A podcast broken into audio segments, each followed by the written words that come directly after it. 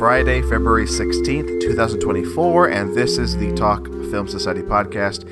I am your host, Marcelo Pico, editor in chief of Talk Film Society. And with me for yet another episode of the awards season series that we're doing through the end of uh, of, of this of this Oscar, you know, you know, you know, season uh, through through mid March. It's my co-host Siobhan Irving. Hello, Siobhan. what the hell is up, Marcelo? It's What been a while since I talked to you. the hell is It's been a while since I recorded with you. Like a week and a half. It's not- so much yeah. stuff has happened with both of our lives, I'm sure. Our first segment, of course, famously is catching up or whatever. What catching up. How are you? no, the, uh, the the the the thing I always put down in my notes is uh, who are we? Who are we? That's the oh, first oh, who segment. are we? Who are we? Uh, At hey, Junkblader on Twitter. Yeah, and I'm Marcelo J. Pico uh, everywhere. Uh, I'm on Letterboxd. I'm on Instagram. I'm on Twitter. I'm on Blue Sky. Uh, all under that Blue same Sky, handle. yeah. Yeah. How, how, how's how's Blue Sky doing, Siobhan? Couldn't tell you. Okay. I mean, uh, it, it seems. Uh, uh, look, they just opened up, so anybody can get in there. No more Yeah. friend code bullshit. Yeah. Um, and that's nice, I guess. But I have a feeling most people that wanted to be in there were in there. yeah. And I'm sure that a lot of like clicks have been formed, and it's probably nice for the people that want it. But I don't really want it anymore. Yeah. I'm fine being on Twitter. I, I I'm- I'm not going to call it the other name. Uh, I, I I had like a semi-viral tweet uh, today, as of this recording. You did you went you went you went goddamn viral for showing off a Jurassic Park poster. semi-viral. Uh, okay, that's uh, that'll be my "Who Are We" segment. So I'm Marcelo Pico. I Yeah. enjoy movies, uh, and recently I, I took a trip to New York City, and I, I did a lot of things. I watched some movies there, watched some Broadway shows. Uh, but one thing I want to highlight is I went to the Spike Lee exhibition at the Brooklyn Museum, uh, Cool. And that was that was cool. What'd you see? Do they have like Radio Raheem's radio? Uh, you know what? No, but th- they have uh, Denzel Washington's uh, trumpet from Mo Better Blues, uh, and they have other props from his other movies, and That's they cool. they have Spike Lee's uh, first uh, uh, uh, camera, first film camera, um, and and they have hey, speaking of Oscars, they have his two Oscars on display. Wow. Yeah. His real two Oscars. Yeah, and I and I took a picture in front of him, uh, and and and and like Siobhan was uh, was saying, the the viral tweet that happened, I, I posted a picture of um, th- there's an entire room where of, if, of just like of just like movie memorab- memorabilia, not just of his movies, but of like other movies. Uh, included in that collection are signed posters uh, from Francis Ford Coppola, from uh, Fellini films, um, Scorsese, uh, and also uh, the the post I posted was a Jurassic Park poster uh, signed by Steven Spielberg, and the signature says uh, "To Spike." Roar with five R's um, from Steven Spielberg. Um, Cute idea. Yeah, cute, easy, easy, adorable. That Spielberg is adorable. That's Stevie. Yeah. So yeah, that's that's who am I. Uh, Siobhan, what about you? Uh, I have an interview tomorrow, so uh, by the time you're listening to this, there's a there's a good chance that you may be listening to uh, the latest uh, uh, uh, tranny working at Hardee's. Hell yeah, Hell yeah, hell yeah. hell yeah! So uh, fingers crossed, uh, you get that. Um, I get the most basic fast food job I can in the world. I mean, uh, uh, hey, you got to get somewhere as as one artist. You got to get it where you can, right, Marcelo? yeah. That's what you always say. You know what I'm talking about, buddy. Uh, I, We I'm, saw the apartment last week. I know what you're doing. I'm, uh, I'm I'm using other people's uh, apartments to just uh, have affairs. Exactly. That's exactly what I'm talking about. Um, okay. Uh, you know, I, I- I think that covers it. I think that's who are we. Uh, oh, oh, by the way, yeah, uh, Oscars. I love the Oscars. I also hate the Oscars. uh, I have a love hate thing with them. You hate to love them, right? I hate to love them, uh, but Yeah. I, but I like to watch them leave. Exactly, exactly. Yeah, what like all of this is really just like uh, um, preparation for when the Oscars leave us, and uh, we can finally stop talking about them. But you, but your relationship with the Oscars at this point, right now, it's it's it's mid February, 2024. We're we're recording on Valentine's Day Eve. Valentine's Day Eve. So, do you love the It's Oscars? almost like my lover is uh, cinema, is yeah is, and is it's, I don't think the I don't think the Oscars necessarily treat my lover too well all the time.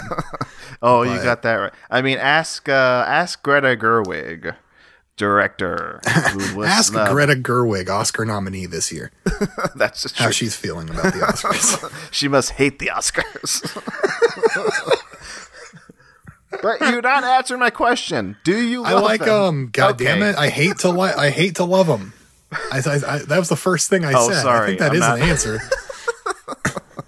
Uh, uh, oh, um, um, I, I, I believe, and, and maybe we'll get into this in the um, in the uh, what we've been watching segment. But I have a feeling you've been watching more Oscar nominees from this year. Is that right, Siobhan?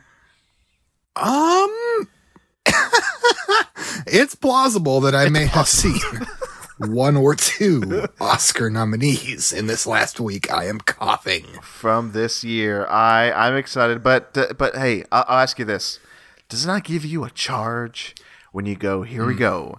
Starting a a uh, a nominee, not of past years, but of this year of 2024. Here we go, crossing another one off my list. It does. It really does. And and of past years, I do feel like I'm crossing one off the bucket list. I'm watching an Oscar movie that was like Best Yeah. Picture. I do get I do get that little charge, and yes, it is extra special when it's the current year. Yeah, and and we have multitudes. I mean, uh, we spent uh, several hours recording Saw commentaries last year, so we can do both. You know, we can do it all. You can We talk can do it all. horror. We can talk uh, uh, prestige films. Uh, uh, maybe I can talk musicals uh, later this year. Uh, stay tuned to find out. Um, but yeah, it, it, uh, Talk Film Society can talk film. And we can talk scores, which is the topic Oh, of that's this right. episode. Siobhan, thank you. I was good to do that. music. That's the segment of the. I mean, that's the uh, the uh, the theme. That's the subject of of this episode. We do categories each episode. Uh, like last week we did screenplays. This week we're doing uh, the best score category And song, as a bonus. and song as a bonus. Uh, you know, we're, we're I'm, I'm not going to commit too much to the song portion of it. Um, but yeah, we'll we'll we'll, we'll mention songs. Uh, but the uh, the the the best score Oscar winner that we're covering this week is Frida uh, from 2002. Uh, so we'll talk about that movie. We'll talk about our favorite scores of the year of 2023, and yeah, and what was that? what was that more. name that you just said? Frida? Uh, can you, Marcelo, uh, for the future, can you keep my mom's name out of your mouth? I do apologize. I apologize to, to, to your mom. Thank you. Yes, uh, and also uh, Frida, the movie. Uh, I, Uh, I, I, I, I will not, I will not put talk that name in my mouth. what did we just talk about? I heard it again. Oh, I'm I will not put your mother's name in my mouth. I, Thank you. Otherwise, I will get slapped. Thank Uh, you. Exactly. Yes. All right. We can move on, but we can move watch on. yourself. So that that is who we, we are and what this episode is. Now for the news. You fucking motherfucker. Uh, the news. the Uh, they put out a video. Okay, yeah, I, I I- did not have that on my docket, but but uh, quickly, Siobhan. I mean, you can talk about it. I saw it too, uh, uh, just just yesterday, um, the twelfth of February. Uh, uh, ABC just released a an, a four minute, almost, or was it almost five minute? It was five minutes. It was like 456 or something. Yeah, a uh, a commercial, I guess. Uh, but can you even call it commercial if it's a short film length? Um, uh, uh the, an, an advertisement for the Oscars. Um, uh, and and it's and honestly, I'll, I'll just say this. And yeah, it's it's it stars Jimmy Kimmel and the cast of Barbie. Um, uh, more specifically, Kate McKinnon uh, and uh, playing her character, Weird Barbie, uh, guiding Jimmy Kimmel, the host of the Oscars this year, through the films of uh, of of, of uh, the Best Picture nominees of this year. Uh, that's the premise. Um, then America Ferrera shows up, Ryan Gosling shows up. Um, but yeah, I hey, I enjoyed it. Not bad. For me, reminiscent of Billy Crystal and his, and his shenanigans. Um, but I, I wonder why it was so long, and I wonder why they didn't do something like that during the actual ceremony. Uh, uh, but anyway, that was my thought. Uh, Siobhan, what what you think of this video? I didn't watch it. okay, all right. I thought you did. I was just trying to anticipate what the news could be. Okay. Is there anything else? Uh, the DGA Awards that happened um, Oh, just man, this the past Directors weekend. Guild of Awards. Yeah, the Directors Guild Awards, and guess who won, Siobhan? Christopher Nolan, Chris Nolan himself. Chrissy Knowles, Chrissy Knowles. Uh, I'm pulling up the list because I did forget who else was nominated off the top of my head. the Zone Um, of Interest guy, Johnny Glaze.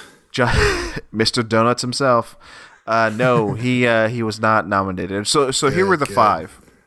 Who were the five who were nominated for the, DJ award. Greta, Greta Gerwig, yes. Uh, Yorgos Lanthimos, that one girl for for uh, the that other Justine Triet. no.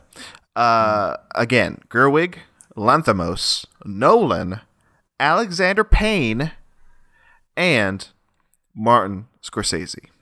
Marty, So yeah, so the ones who Marty. the ones who matched uh, were uh, the ones who matched the Oscar Best Director nominees: uh, Nolan, Lanthimos, and Scorsese.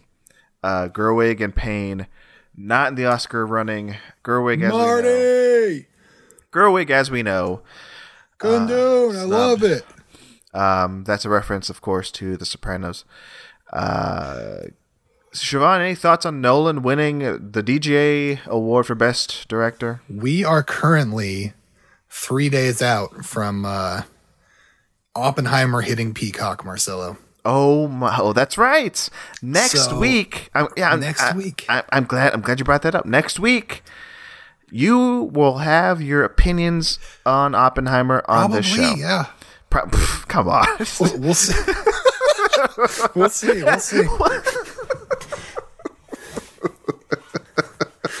It'd be funny if you just don't watch it. just like, no, I'm not going to see that. I mean, I'll, we'll definitely have my thoughts on Madame Web. Oh, of course, Madame Web. Are you? I mean, come on.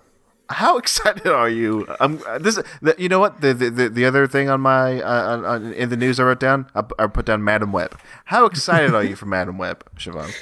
Marcelo, genuinely very excited to see Madame Web. You know what? I will see it. Uh, it's gotten horrible reviews.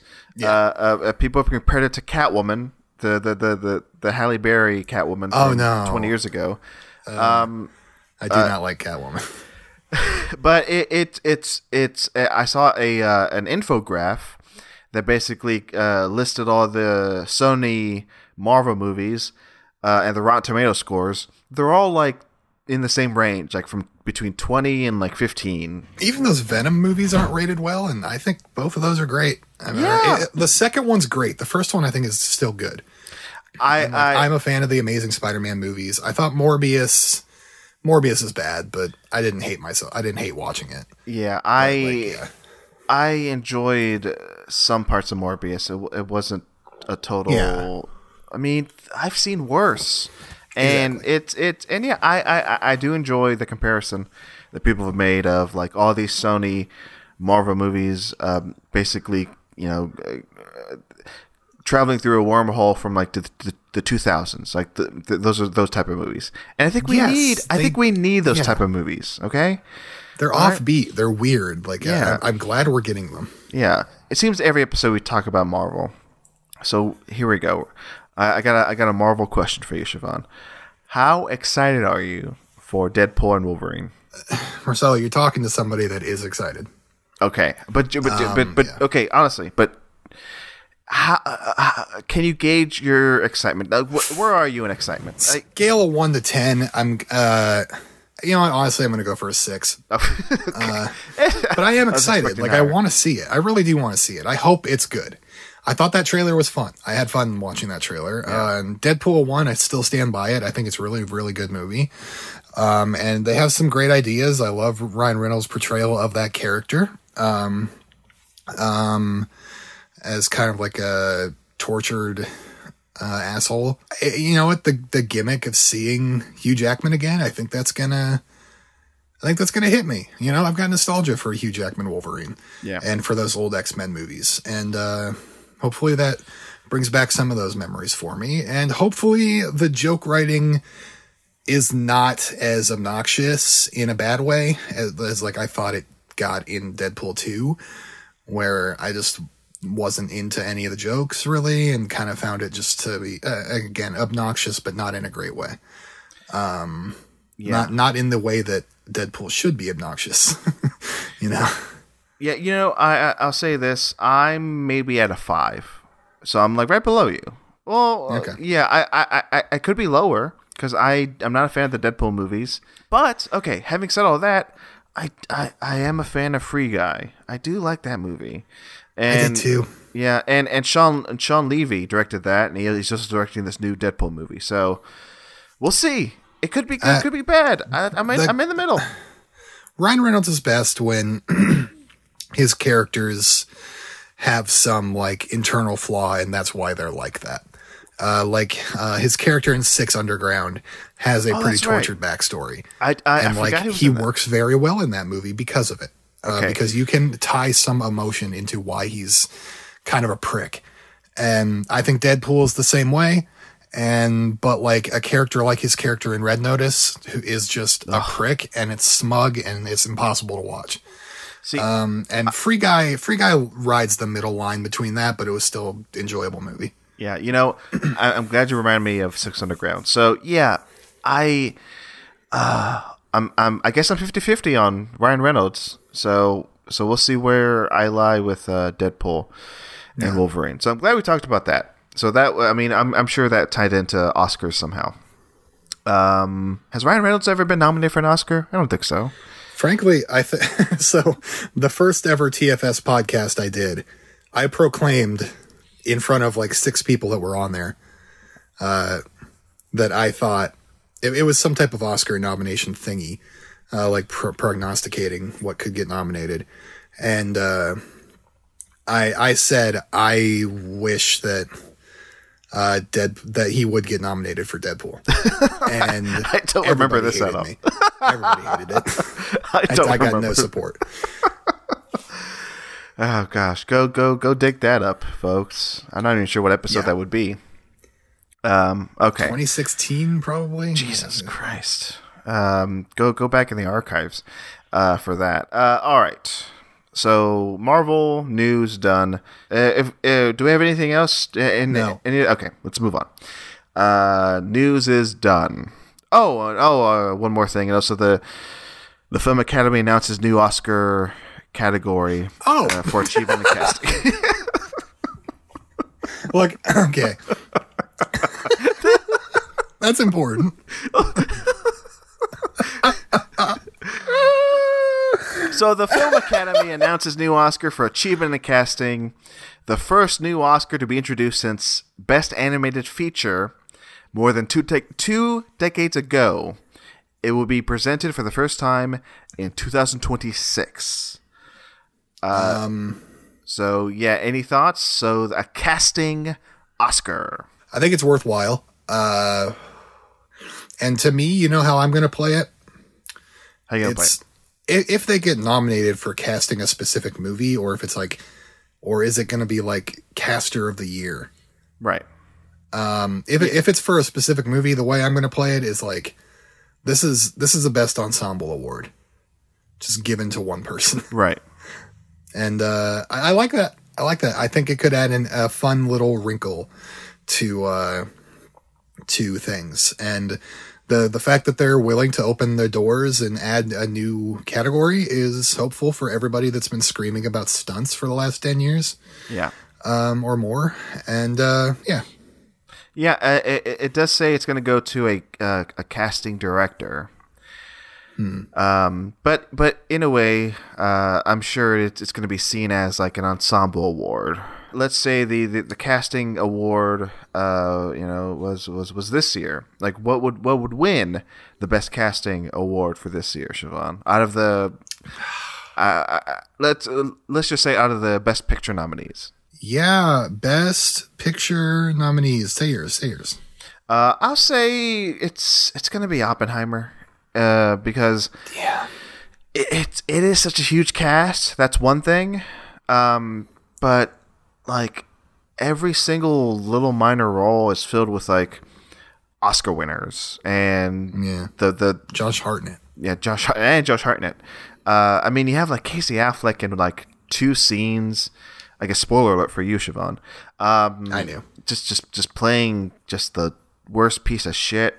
And but he's, he seems like he's barely in the movie, but he has an, an impact. And there's a lot of that going on in Oppenheimer. I think it's I think it's a great ensemble, and I think it's it deserves a a, a, a casting director award. Um, yeah, that's my thought. Uh, for kind of a similar reason, um, I I want to say Killers of the Flower Moon.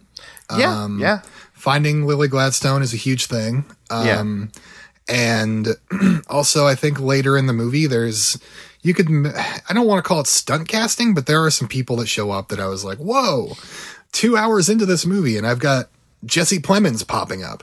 yeah. Like, I think that's pretty fun. And there, there was one other example of that I wish I could think of, but like, it's, it's, uh, really, really, really, really well cast all around. You know what? I I think that's a great answer too. Man, yeah, yeah, yeah you're Brendan right. Fraser. Yeah, Brendan Fraser, and also just like the uh, the the the indigenous cast alone. I mean, that's Yes. that's that's amazing work. and not even just and, and like finding the like the like old people that look like fucked up old people for Yeah, western yeah, movies who are also yeah. really good actors like that's that's not super easy to find i imagine You know what? Great answer, Siobhan. Uh, uh, a better answer than mine. So you win. Ah, i think we equal Uh, uh, sure, we equal. Uh, okay. Uh, that is the news. Next segment. What is it that we have been watching? oh baby been a week Oh. and a half It's been a week and a half. Um, uh, you know, why don't I go first? Um, I do want to shout this out. Uh, The Promised Land. Uh, d- does this ring any bells, Siobhan? Do you, know, do you have any idea what this is? and was that like john krasinski or No, Matt Damon no. or something No, no, no. Uh, no, the Promised Land, and and, and this was kind of uh, uh, th- this flew under my radar until like right before I saw it. I go, "What is this they're playing at my local theater?" So, the Promised Land uh, is a Danish film. Um, uh, the original Danish title is The Bastard. Uh, this stars Mads Mikkelsen. Uh, it is set uh, in the uh, 18th century, uh, 1755 to be exact. Uh, and yeah, it's it is about this uh, Danish officer, uh, based on true events, uh, who uh, retires from uh, the military and goes farming. He he tries to farm in this land that is considered dead. It's like nobody can can grow anything here. Um, but if if somehow you do grow something in this land, uh, you will be awarded like uh, a manor, and you'll you'll get like these uh, the, the servants, and you you you you'll basically uh, go up in stature if you're if you're you know if, if you have land that flourishes. Uh, but there's somebody who owns land by this farmland that by this farmland that, that, that he tries to you know yeah, make make make profitable. It becomes like a um, clashing of, of of these two. This this high society type on one end, and Mads Mikkelsen trying to be a, a farmer. Um, and yeah, that that's so much as I want to say because uh, after that, it's it, it it I don't know. It's it's an intriguing premise to begin with, and I definitely recommend it. It was the Danish entry for the best international film at this year's Oscars. So th- so this is a new uh, film. Did not get in, but it was in the uh, in the top fifteen. It was in the shortlist for best international film.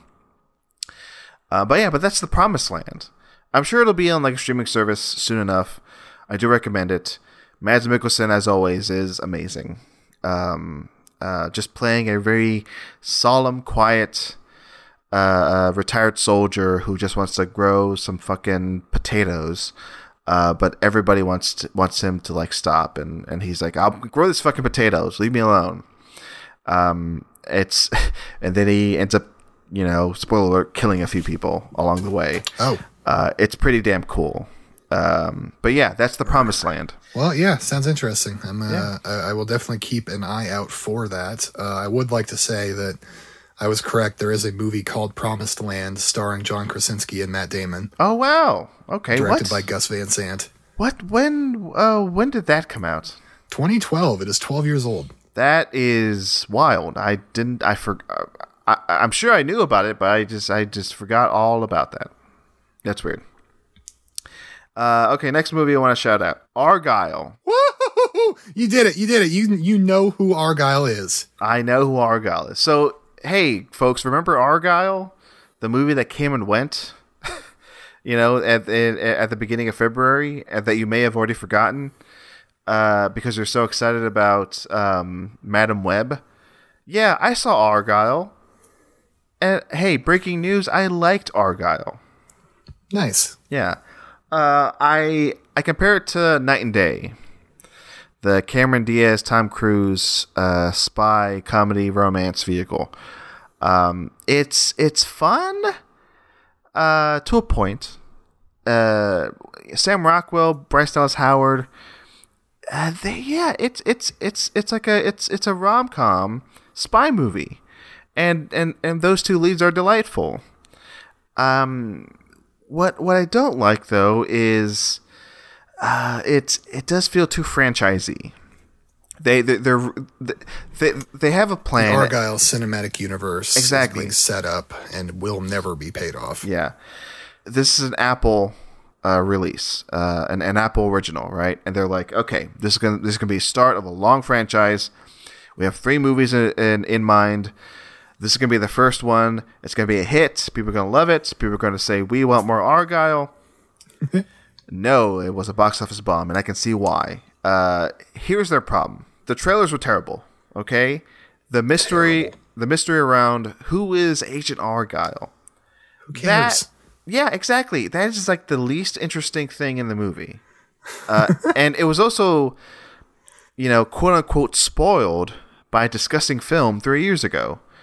Uh, because I think in the press release for this, they basically said, "Here's the premise. If they if they didn't care about that in the marketing, if they said, okay, let's market this as a rom com, as like a fun action movie with these two, you know, great leads, I think it, I think they would have made you know a few more few more bucks because the mystery of it, who gives a shit? Especially since it's coming out around Valentine's Day. You Yeah. think that'd be a Yeah, slam dunk. it's fun enough. It's fine. It's it's it's got some dumb parts.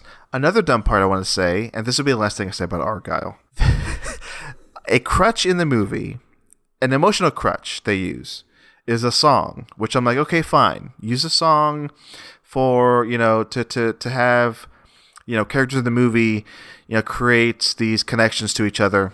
The song they pick is Now and Then by the Beatles a song that came out just about like what uh two months ago Brand new song. Yeah. brand new song by the beatles which does not fit into the movie at all it is like sticks out like a sore thumb i don't mind that song but the fact that they make it like a love song between uh, uh, the, the the two leads is fucking weird and not only do they play the song the score of the hey speaking of scores the score of the movie it, it, it has the theme. So you hear the theme of na, na, yes, it Siobhan, it's insane. Uh, they, they they incorporate the theme of now and then into the score. It's ridiculous. Anyway, That- how long have they had this to work on that? Because you know that's they that's spent the last two months working on that. you know that's interesting because uh, it's been a secret that the composer of the of the score and uh, uh, the director, what's his name, Matthew Vaughn, Matthew um, they've had to keep that secret for like over a year. Like, uh, uh, I think one of the producers who worked on Now and Then uh, was friendly with Matthew Vaughn, and Matthew Vaughn was like, "Oh, I need a song to kind of like tie the movie together, like to to, to create like emotional impact." And and the producer of Now and Then goes, "Hey, I got a song for you. We're working on a new Beatles song. Why don't you use that?" and uh, and thus shoehorn of a, of a, of a song happened. It's I, I in my Letterboxd review I say it's much like when U2 and Apple put an album uh, in, in in your iPod in, in uh, on your iPhone. You know, uh, sure. You know, it's just weird that it's that song, but I don't, I don't, I don't put put in a classic. Put put in, I don't know, a, a song from the '70s or '80s. Don't put like a song that just came out two months ago. I don't know. It's weird. It, it feels like a weird Apple product on one hand, but it is a real movie, and I did enjoy it for the most part. Three out of five stars. That's Argylle. I'm done. I just talked about two movies. Uh, I would talk for Argylle way too long, uh, but go see Promised Land for sure. Okay, Siobhan, you're you're up next. What have what is it that you've been watching? What is it that I have been watching? Um, I've been having sleep troubles this last week, two weeks, and so. But what my movies that I've been using to fall asleep uh, somehow ended up being the John Wick franchise. So Nice. I've seen like every John Wick movie like two times in the last week. Like uh, I'll just like put them on, watch like 10, 15 minutes and fall asleep, you know? Uh-huh. Let me tell you, love them all, man. Love them all. They're Um, good movies. Yeah, and I, this this has been even more fruitful than my revisit before four. Um, now watching all four of them as a unit, uh, they all work very strongly together. Um, my my general thoughts are still the same. Like I think John Wick one is incredibly great for what it is uh, for the time, um, but when you put it up against two or four, uh, it doesn't it doesn't really hold a candle anymore. But like in a vacuum, it's a great movie. Um, and John Wick three, it's just like kind of a mess. Like it's good, it's very good. It's just not the movie I want it to be. Like the the first half hour or so, like it's it's the movie I want it to be, and then it breaks away. Uh, and stops becoming that. And then John Wick 4, again, not exactly the movie I want it to be, but it's just so incredibly well made, I can't care. Um, and four, I find a lot of emotional resonance in it. I feel like I'm finding new things every time I watch it. Four and two, um, same thing with two. Uh, both of those, rewatching those two, have been just uh, uh, golden. So, uh, my new my ranking two, four, one, three. That's uh, I think that's a new ranking. Oh, great. Um, Yeah, uh, I watched the the horror movie Bones with Snoop Dogg. Um, it's it's awesome. It's really good, honestly. Uh, it's creepy and freaky and has so has some like really great imagination, and eff- effects work is great. Like uh, blood that looks like melted crayons and like maggots falling from the ceiling that look like real maggots and shit. Like it, it's great. I watched Blackberry. Uh, I wish Blackberry had gotten more attention, especially Glenn Howerton. It got way too overlooked, but like it's it's awesome. well, I'm glad you saw it because I love that movie. I, I agree with you. Like in that trilogy of that trio of like product biopics we got last year, Air, uh, Blackberry, and Tetris. Yeah, Uh, Blackberry wins. yeah, absolutely. Yeah, I watched The Visit, which I'm surprised I never saw. Oh. M Night Shyamalan's The Visit, the kind of start of his like uh, Yeah, resurgence, you know. I and I would say, I was gonna say yeah, I'm I'm I'm a big fan of that movie because I was there. I was like, okay, sh- okay, uh, uh, M Night Shyamalan, please throw me again, and he did. he thrilled the fuck out of me. It's great. His uh his like dorky character writing is on point with those kids and uh some just and then his incredible he's just such a master of scares. Uh and uh there were so many good scares for me.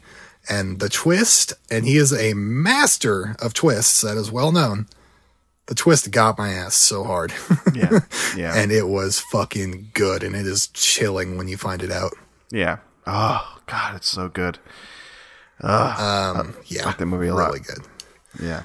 um and now the big two i watched a previous best picture nominee i had never seen not this year not not from this year though Oh, holy shit. a shit! 2020 best picture nominee i had never seen holy shit! the worst oscar year ever best picture nominee i had ever seen Wait, what? The worst Best Picture nominee you've ever seen?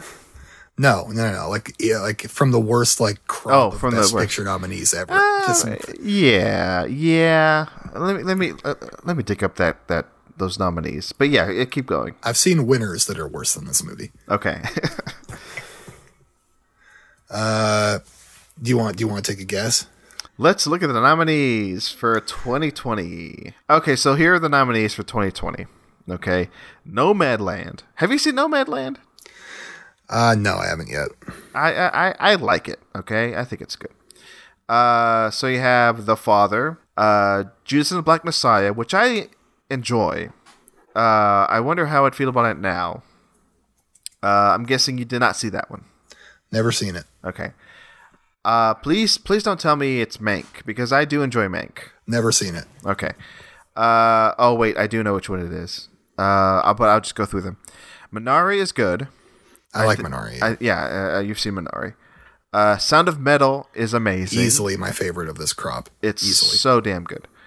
Uh, the Trial of the Chicago Seven. I I do think this. I do think that one is the worst one of this bunch, in my opinion. Uh, Probably. Yeah, but you have not seen it. No. And the one you have seen, the one I know you're talking about, is Promising Young Woman. Promising young woman. Yeah, very. Uh, You know what? I liked it. You know, Um, Wait, you liked it, but you, you you say it's it's one of the worst ones. No, seen? I said it was part of one of the worst years ever. I'm so confused. That's But- what I meant. But you did like it. But I did like it. Like, Okay, okay, Frankly, uh, I'd put it above like at least five of those nominees, probably. Okay. One, two, three. Yeah, three, three or four of them. Yeah. It's in the middle. Um, but like it's it's uh, I liked it. Like I think Emerald Fennell has a good director's style. I don't think it's good at saying what it's trying to say. I think it is the least satisfying revenge movie I have ever seen. Uh, like I, I do not understand this character's motivations necessarily. Uh, she's insane. Uh, in like she's stupid. I, I, I like, uh, I, I, I don't. She's suicidal. I guess. I don't know.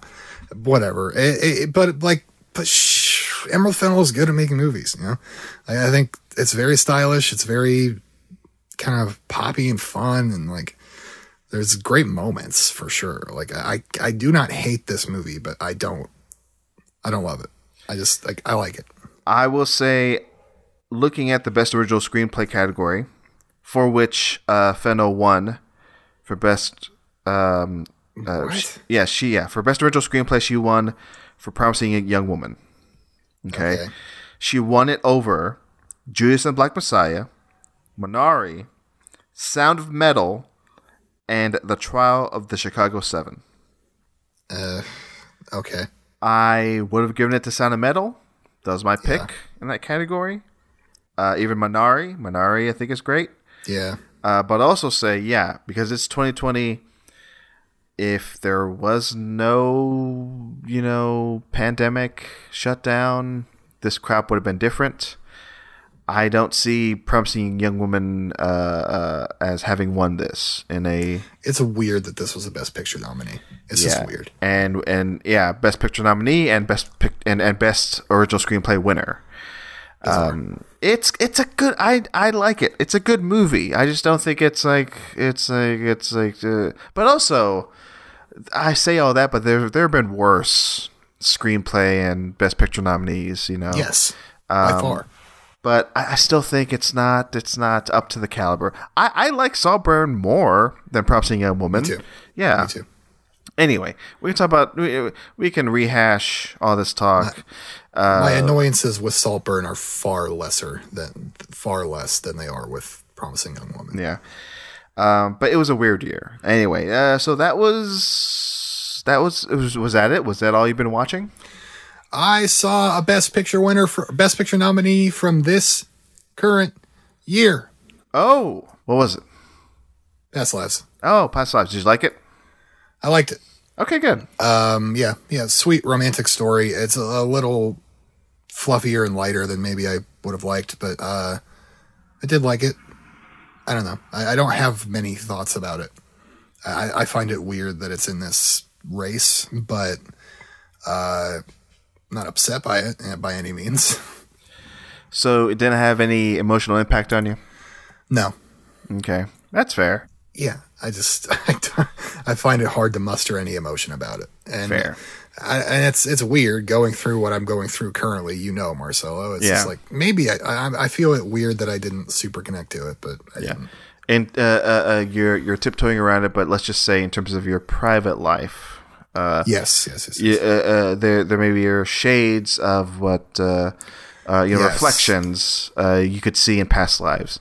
Interesting that you don't have any connection to it. Well, it's fine. I mean, uh, but as as I know, you liked it. Uh, yeah, I mean, did like it. Yeah. It's a well made movie. Good movie. Yeah, Great yeah. performances. yeah, yeah, yeah, yeah. I, I, All I- three of the leads. yeah. Fantastic. Gosh, that cast is incredible. Um, me having gone through what I've gone through in my life, I've never been through a long distance relationship, which this does partially uh, handle. Teehee. But uh, but the fact that it talks about you know uh, going through one relationship, kind of feeling like you have met like a soulmate, and then just not, you know, uh, having that fall through, then moving on with your life, meeting somebody else, and then Yeah. reconnecting with that, you know, older self, that that that person you once loved. Yeah. Yeah, it did hit me because I, I saw reflections of my life in that, and I think that's why people who I've seen and uh, heard cry and you know get emotionally affected by this. Uh, it, it feels to me like a very relatable subject. So um, I'm glad people are enjoying it, um, and I'm glad you enjoyed some of it, Siobhan. So that's past lives. That is what I have been watching. Uh, I think I'm four out of ten on the best pictures. I'm wondering if I can get there. I don't think I can, honestly. Yeah. Let Let's see if you Unless- watch unless Oppenheimer. Zone is gonna unless Zone. Let, let's see if I do watch Oppenheimer. Yeah, and then I dare you. we'll see if like they we'll see if they release a Zone of Interest in time. You know, like it. I don't know. I don't see that happening. I don't Uh, either. No, because it, it's But there, but there will be like an Oscar night at the theater. Maybe I can get out to that. Oh yeah, yeah, yeah. They're they're uh, uh who's it? Regal, AMC. I think all the big ones. Cinemark, I think even does yeah, it. they do it. Yeah, yeah. You know, I'm not gonna say you. you I'm not gonna pressure you to do anything you don't want to do or or aren't able to do. But if you can, go do that. I have not seen American Fiction. I have not seen Anatomy of a Fall. Um, I can rent Anatomy of a Fall, and I think I will. Um, I have not seen Oppenheimer. Uh, we'll see if I can get to that one. I have not seen Poor Things. Um, and I have not seen Zone of Interest. Uh, so I foresee seeing Anatomy of a Fall and maybe Oppenheimer, and then I, you know what? I don't really see myself seeing American Fiction, Poor Things, or Zone of Interest in time. Wow. I, I don't think it's going to happen. Like I, I would like to. Um, uh, Poor Things, like especially, has this like phenomenal uh, filmmaking technique I keep hearing about uh, with the lens on the film on the the fisheye And lens. and you love that. You love it. I love it, Yeah. and I just really need to see that. But but like it's it's not at home yet, is it? And or it is at home. No, I, I, I just looked it up. Uh, it says here, uh, Poor Things will be available starting February 27th to buy or rent. And it's probably going to be like a twenty dollar rental. So yeah, Yeah. I'm probably not going to see that. Yeah. Uh, but maybe you know. Oh, and I found out it was just here, like at our local movie theater, and I found out about it a few days afterwards. Oh, damn. I was so upset. I would have gone to it. Uh, hey, I, I I- didn't mention this, but I mentioned this real quick. I saw Poor Things again. Uh, I saw this in New York uh, at the Village East uh, by Angelika. That's the name of the theater. In the in, in on the big screen at the Jaffe Art Theater, which apparently is a big deal. And it was a big deal. It was a nice big theater, and apparently they show uh, 70 millimeter films there. They showed 2001 there a few weeks ago. They're showing Tenet there um, uh, later this month. But I saw Poor Things there, late night show on Super Bowl Sunday, and I had a good time watching it. I think for the third time. Um, it's still it's still very much for me a four to five movie. Uh, uh, not my favorite, not the most, um, but still solid. Uh, and hey, I am a fan of that fisheye lens. I, I, I do like that the visual style in Poor Things. So so fuck me. All right. Fuck you. Well, our next segment. The movie of the Movie week. of the week, week, week, week, week, week, week. The movie of the week is. I can't say it. Because I've been told earlier I cannot say this. Uh, What do you want to say? Frida. My, Marcelo, I swear to God, you get my mom's name Oh. out of your goddamn mouth. I'm so hold on, sorry. hold on, hold on, hold on. When you say it, how are you spelling it? Uh, F R I D A.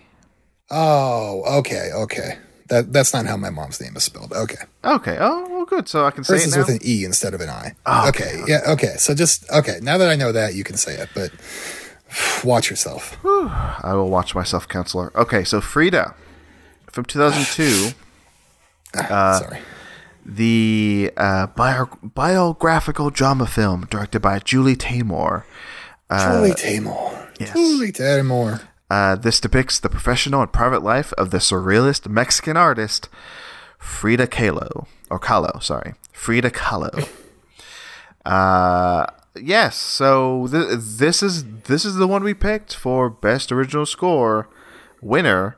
Uh, uh, I think it was. I think you you send a list. I I presented you with like five choices, and Yeah. you chose Frida, which I was surprised by.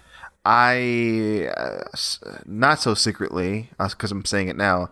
I picked it because um, Salma Hayek, uh, and I, I wanted an excuse to talk about how great she is.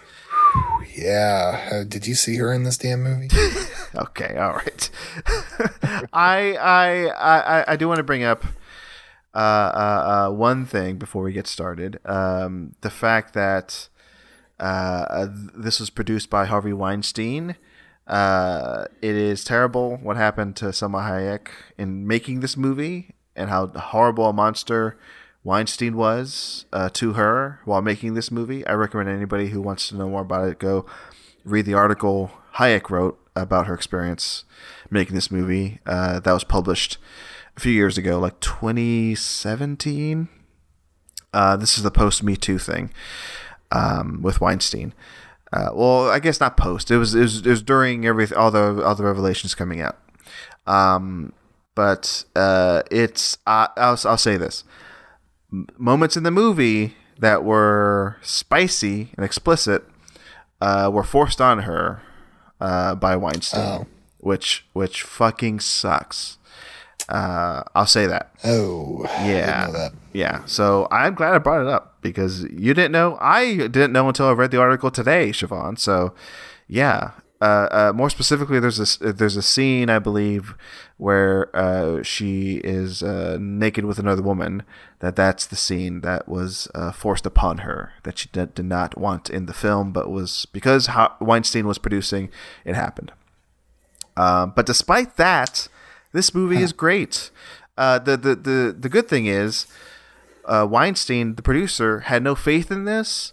But the fact that Julie Taymor, Hayek, the cast and crew came together, made a great film, uh, uh, basically pissed him off, and he did not expect this to be a hit.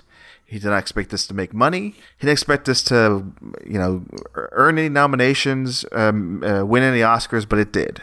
So fuck that guy. Uh, Hayek won in the end because she got nominated for Best Actress. The movie won two Oscars. So yeah, this is a good thing. Uh, this is a good movie. So that's Frida. Uh, Who my beat her? Who yeah. beat her? Because she she damn should have won. Yeah, let me pull that up. Um, as I pull that up, I'll just say my quick thoughts. I haven't seen this in a, a long, long time. Uh, I think during the Netflix DVD era, so around 2006, 7, 8 is maybe when I last saw it. So watching it uh, this time, watching it, it felt like watching it anew. And yeah, I I, I love this movie. Uh, I love Julie Taymor mostly. I love uh, Across the Universe. Uh, that's one movie I really dug uh, as a as a as a as a as a as a kid or a young adult. Um, and uh, I, I know she's a big theater director, but she makes great movies too. And and uh, it looks beautiful. It's colorful. Again, great performances, great cast. Uh, the music, which we'll talk about, music is fantastic, And yeah, I, I love Frida. So best actress, Salma Hayek. Uh oh, wait, hold on. But before we get into that, we're, we are going to talk about the Oscars of, of, of the year this came out. But your quick thoughts on Frida, uh, Siobhan, before we go to the Oscars. Very good, very good. Uh, uh, it's like playful, fun, watchable. Uh, feels it's kind of like in the upper echelon of that kind of like.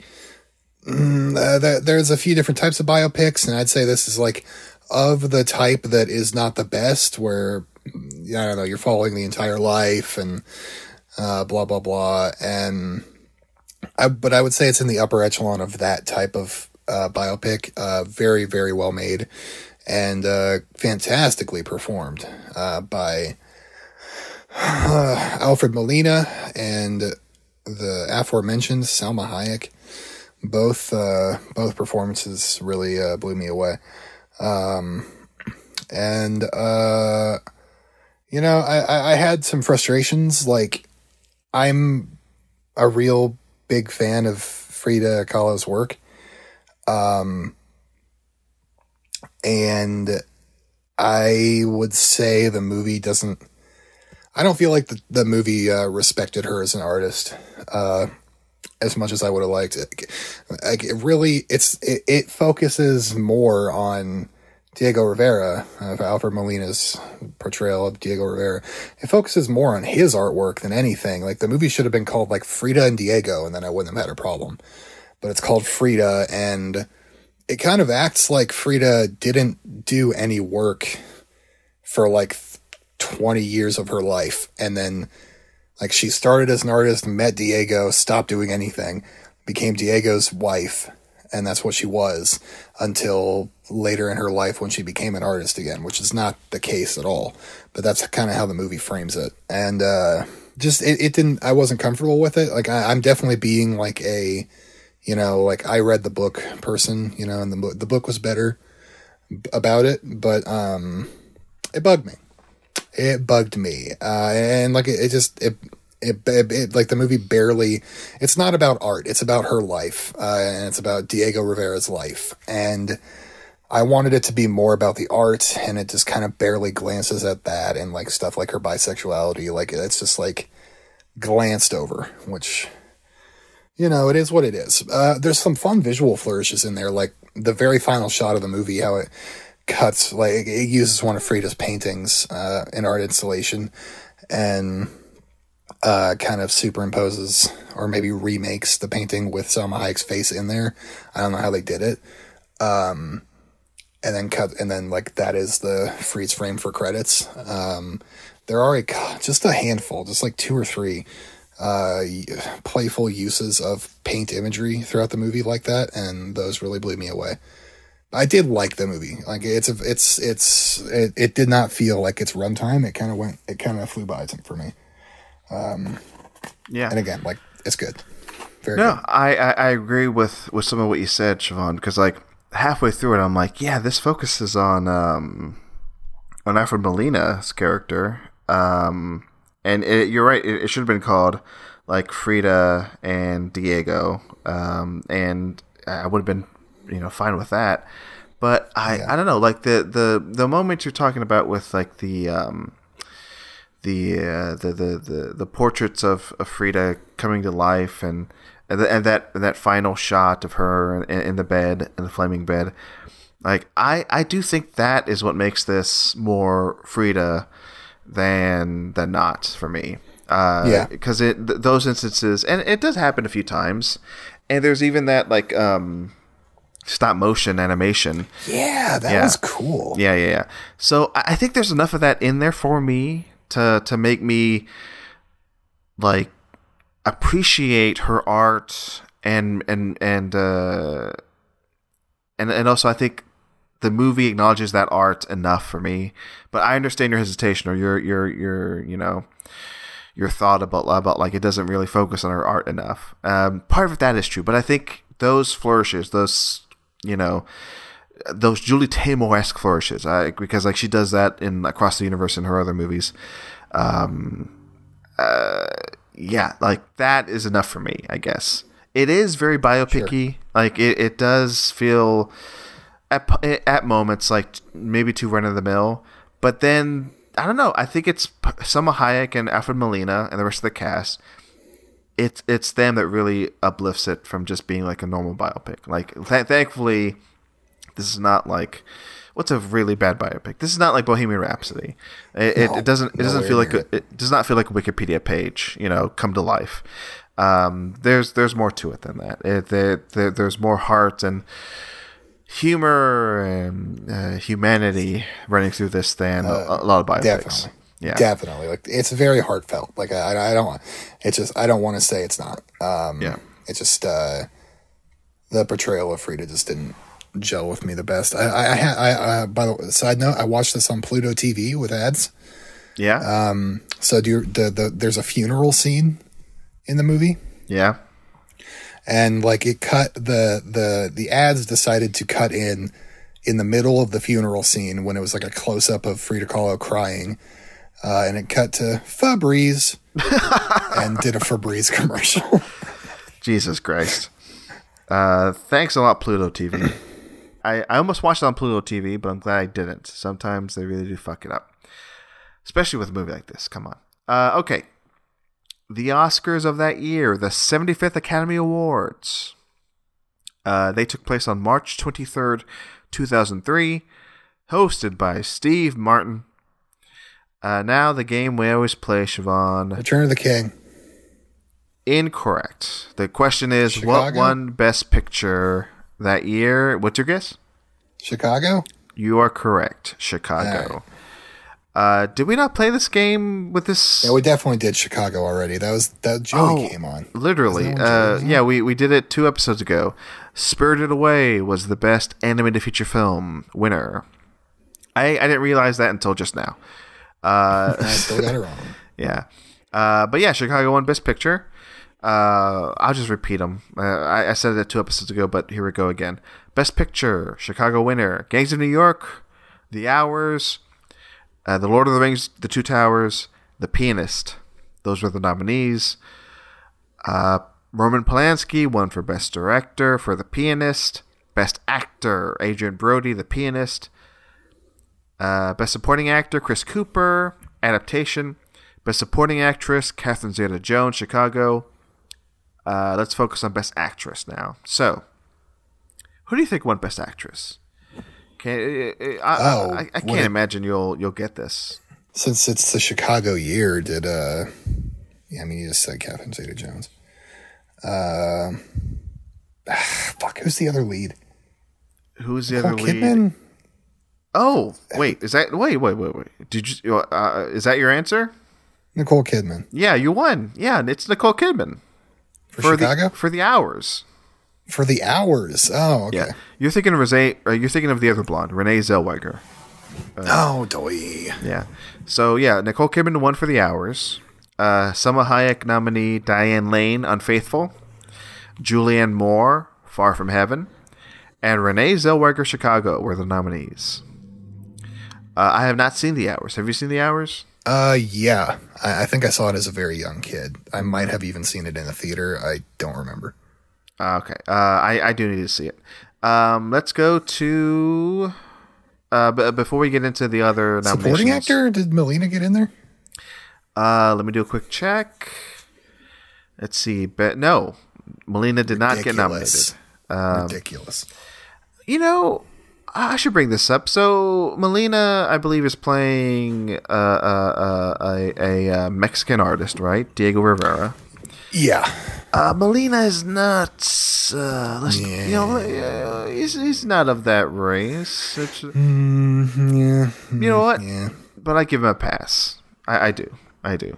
Uh, and and I can say that uh, I'm not Mexican, but I'm Latino. I'm Hispanic, so m- maybe I'm in my right to say so. Um, but he's great in it, though. He's great in this movie. Uh, yeah, it it, it uh, sure maybe you could have gotten somebody who you know is you know uh, culturally more appropriate, but Molina and Frida uh, uh, as uh, Diego Rivera, boy, is is, is he good? I, I, I, I think I think that dynamic between those two, between Hayek and uh, uh, Molina. It's I think it's phenomenal. I think it's why the movie works for me. Yeah. Uh, here I'll, I'll tell you what won uh, the Oscar. What what other uh, uh, Oscars it was nominated for, Frida, and what it won for. So, Best Actress nominated, Best Art Direction nominated, Best Costume Design nominated, uh, Best Original Song nominated, and it won two Oscars. It won for Best Makeup and the reason why we're here, Best Original Score. Uh, Elliot Goldenthal. That was the composer. Uh, yeah, so before we talk more about Frida, let me go to the Best Original Score category for this year. Uh, okay, this is interesting. So, Best Original Score, Frida won. The nominees uh, were Catch Me If You Can, John Williams. Far From Heaven, Elmer Bernstein. The Hours, Philip Glass. And Road to Perdition, Thomas Newman. That's a that's a hell of a category. Uh, but but Elliot Goldenthal won for Frida. Uh, Goldenthal, by the way, I think uh, this should be noted, uh, is the is uh, is uh, the partner of Julie Taymor. Uh, they, it says here in on his Wikipedia, he lives in New York City, happily unmarried uh, to Julie Taymor. Uh, yeah. So, your thoughts, Siobhan, on the score of Frida, the thing we're here to talk about. What do you think? Excellent. Yeah. It's uh, it sounds authentically like Mexican music, um, uh, and it's it's just it's really really good. I, I it do, it did pop out like even like uh, I, I it's it's not super often that I'm like damn listen to that score, but like as I was watching this it popped out at me and I was like damn listen to that score. it is it's very good. It des- it deserved that award. Yeah. Uh, uh, another reason why, other than Hayek, and, and a reason to, to talk about how great she is, another reason why uh, I picked uh, Frida from the list Siobhan sent me is I, I, I do really, really, really like uh, uh, Goldenthal. And I, and I forgot uh, that he won the Oscar for this. Uh, because this is the guy who also did Alien 3. Uh, that fantastic score. I love that score. He also did Demolition Man, Interview with a Vampire, and Heat. He fucking did Heat. Heat. And and oh, and and I, I could go on and on, but I am a big fan of his Batman scores. He did Batman Forever and Batman and Robin. I think wow, this guy is a master. yeah, I think those Batman scores are underappreciated. I he, he could have just done, you know, he could have just reused Danny Elfman's score, but he, he kind of went wild with, with those Batman scores. Uh, I, I I recommend anybody who uh, hasn't listened to the Batman or Robin or Batman Forever uh, score, go listen to that again. It's he's going off. Uh, but he also did uh, Across the Universe with Julie Taymor, um, which I love. I love that movie. I love Across the Universe.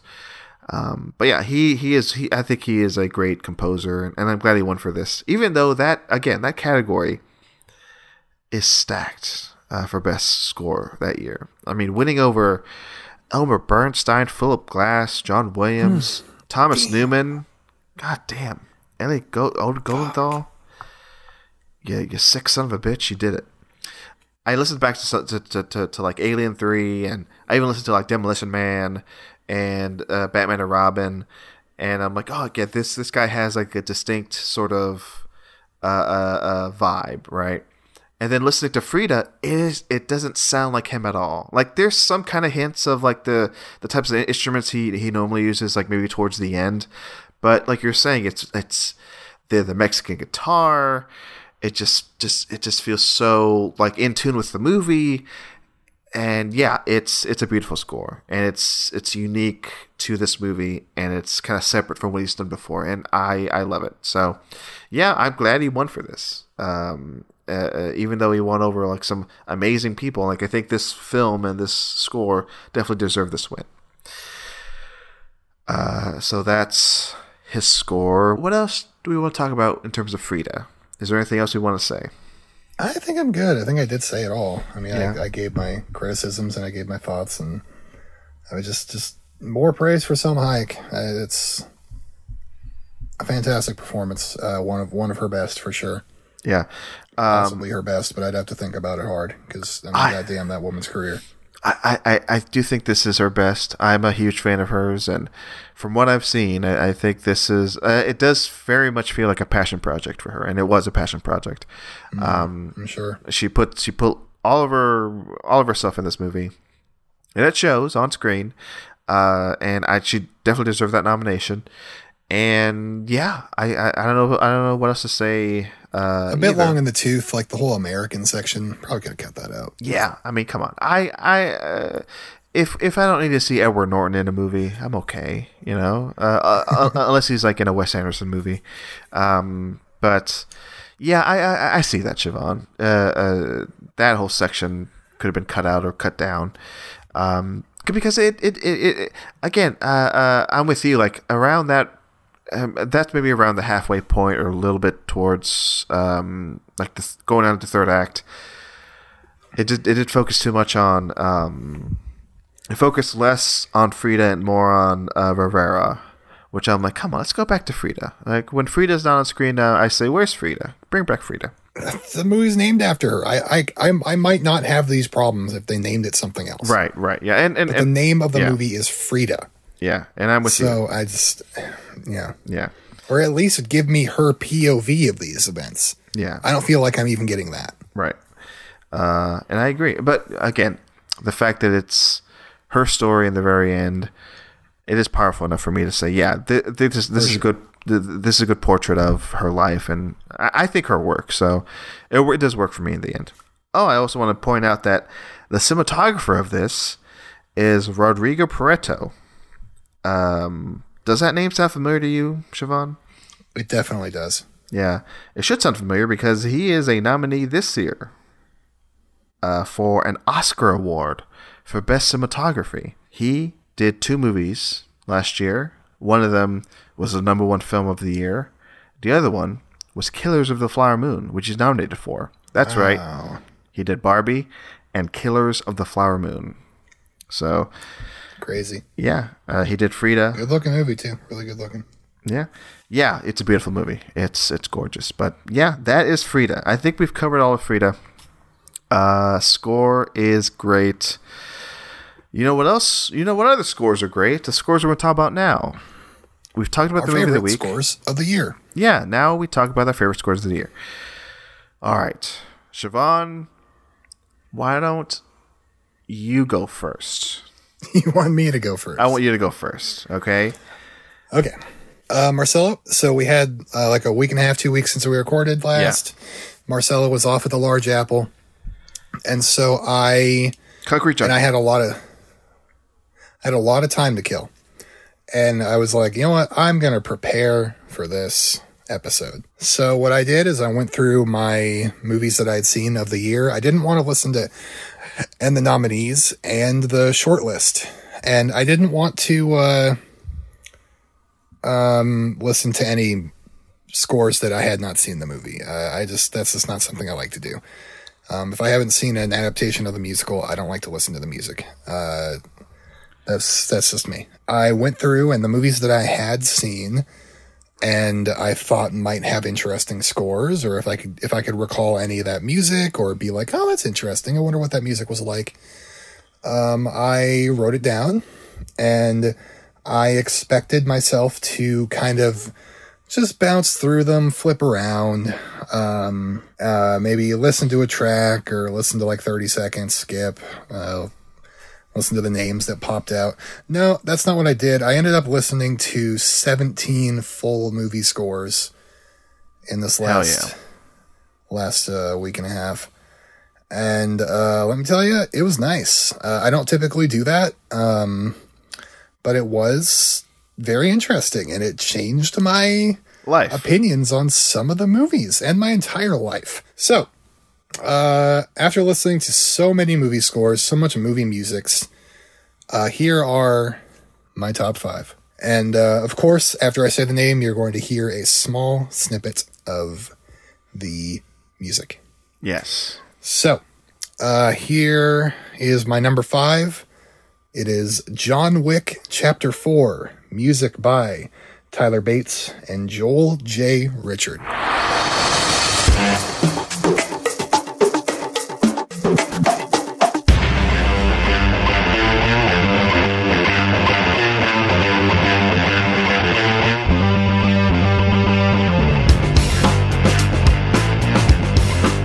Yeah, so that was a Paris radio intro. Um, and I chose one of the more fun uh, tracks to play. Uh, now, most of the soundtrack is like this really hard hitting industrial sounds, industrial rock. Um, and then it has a handful of tracks that switch it up, and I think those are what make it really special.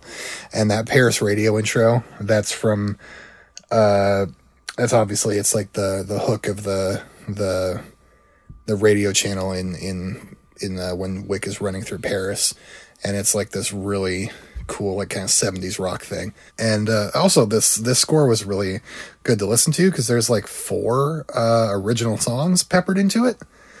Um, and they're all damn good including the the probably most famously the cover of uh, paint it black uh, that's French, the French cover of Paint It Black by the Rolling Stones. Yeah, I, I had a great time listening to it, and I, I, was expecting more kind of like EDM uh, music, and I, I, think I would get that from the older John Wick movies. Less this, less so this time, but like uh, it has, it just it's willing to switch things up and turn things on a dime for like uh, the duel at the end. Um, um, I believe the I believe the track is called 10 Paces, where it's got this like west, like this light western motif uh, going through it. And then we do get that electronic stuff during some of the uh, action scene scoring pieces.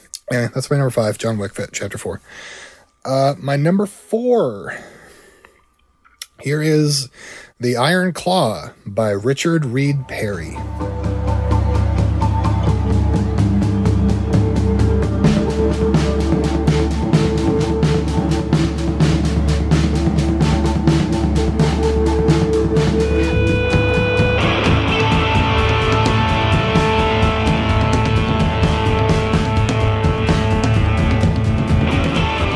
Was Say Chic from the Iron Claw. Um, so that that piece that I just played, that was more like, well, I'll just say overall, uh, I get a real like sense of optimism and uh, zest for life from this soundtrack, from the score, um, and it's that same kind of like optimism against all odds that I think you get from this film and its themes and uh, the music really pulls that through. The, the score is like it's pretty, it's nice, and um, it's it's inspirational even. Uh, even though of all the tragedy that happens in this film, it decides to focus on the beauty of uh, family and like what was had rather than what was taken. Now that piece I played, uh, it's one of the more one of the more poppy ones. It's like a kind of like imagine what an 80s wrestling show theme song sounds like and they made that. They recreated that exact um, synthy fun uh, fluffy uh, piece of music. And, uh, and uh, that that one listening to it, it, it made me like the movie more. Yeah that's uh, uh, i was gonna say that one score is one i haven't listened back to.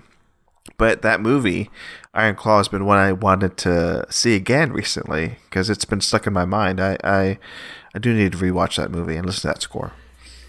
Yeah, I, I, I would recommend it for sure. Yeah. It, it, it made me want to see the movie again really badly. Um, number three. Uh, here's Dungeons and Dragons: Honor Among Thieves by Lorne Balfe.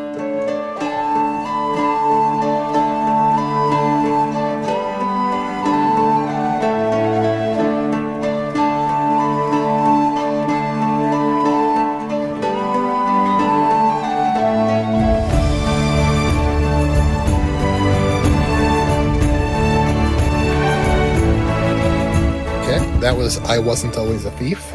Um, and I think that track gets at what I really like about this soundtrack. Um, it is a fantasy film. It is fantastical. You got that little, uh, tw- um, like, it, it feels like the bard is playing that guitar um, as you're going along in your merry little adventure. Um, Lord of the Rings vibes, perhaps, um, but more like what you should ex- what you should be feeling when you're playing your campaign with your friends of Dungeons and Dragons. Um, it's really fantastical, uh, adventurous, uh, magical. Uh, there's a lot of delic- delicacy to it, or delicate. It's delicate. Does delicacy work as a form of delicate? I don't think so. Delicacy, delicacy. Uh, um, uh, It's it's, it's delicate with it. It's delicate. It gets delicate with it. It gets delicate And, with uh, it. Uh, and then there's uh, and then there's like the more battle scenes and uh, uh, darker moments that are still just as fantastical, even though they're uh, darker. It's not not as bright and poppy as the track that I played. Uh, now, uh, my number two. This is uh, from Master Gardener by Devonté Hynes.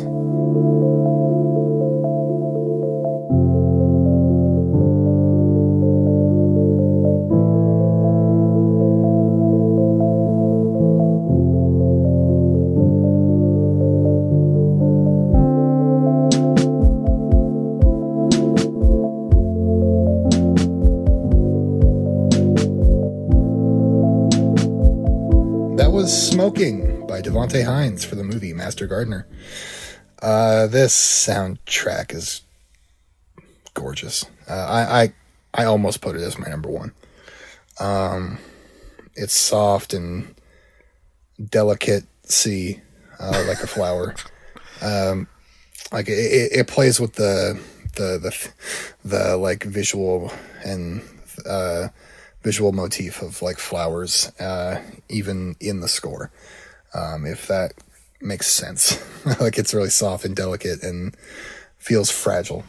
And then as the movie uh, goes on, uh, things get a little more complicated, and we start getting some synths that rec- that uh, reflect that, some darker synth sounds. Um, for the track Withdrawal, when I'm just going to say a character is going through withdrawal, I thought this was a beautiful touch that we lose that digital synth sound and we just have nature sounds in this like really pretty guitar. And like I think something like that just shows how thoughtful the soundtrack is. And like, even though things uh, things do grow dark darker as the picture moves on, but like there is always a soul. There is always a real, uh, vivid beating heart in this music, um, and it's it's it's hopeful and it's empathetic, and it's it's just gorgeous. I think I will listen to this uh, many more times. By the way, delicacy, uh, you were using it correctly. really? Yeah. Uh, uh, an example sentence says here miniature pearls of, es- of exquisite delicacy. So yeah, you're right. Uh, it, it's uh, sometimes it is yeah uh, uh, more commonly used uh, to describe food. Yeah, Um, but yeah, you're right in, in its usage. Uh, you can use it in that way. that is good to know. Honestly, I, I've I've literally never thought about it until I just accidentally did it. Yeah, me neither. And uh, here is my number one, another that I shall listen to many times. This is Killers of the Flower Moon by the late Robbie Robertson. Uh, we are playing the track The Wedding.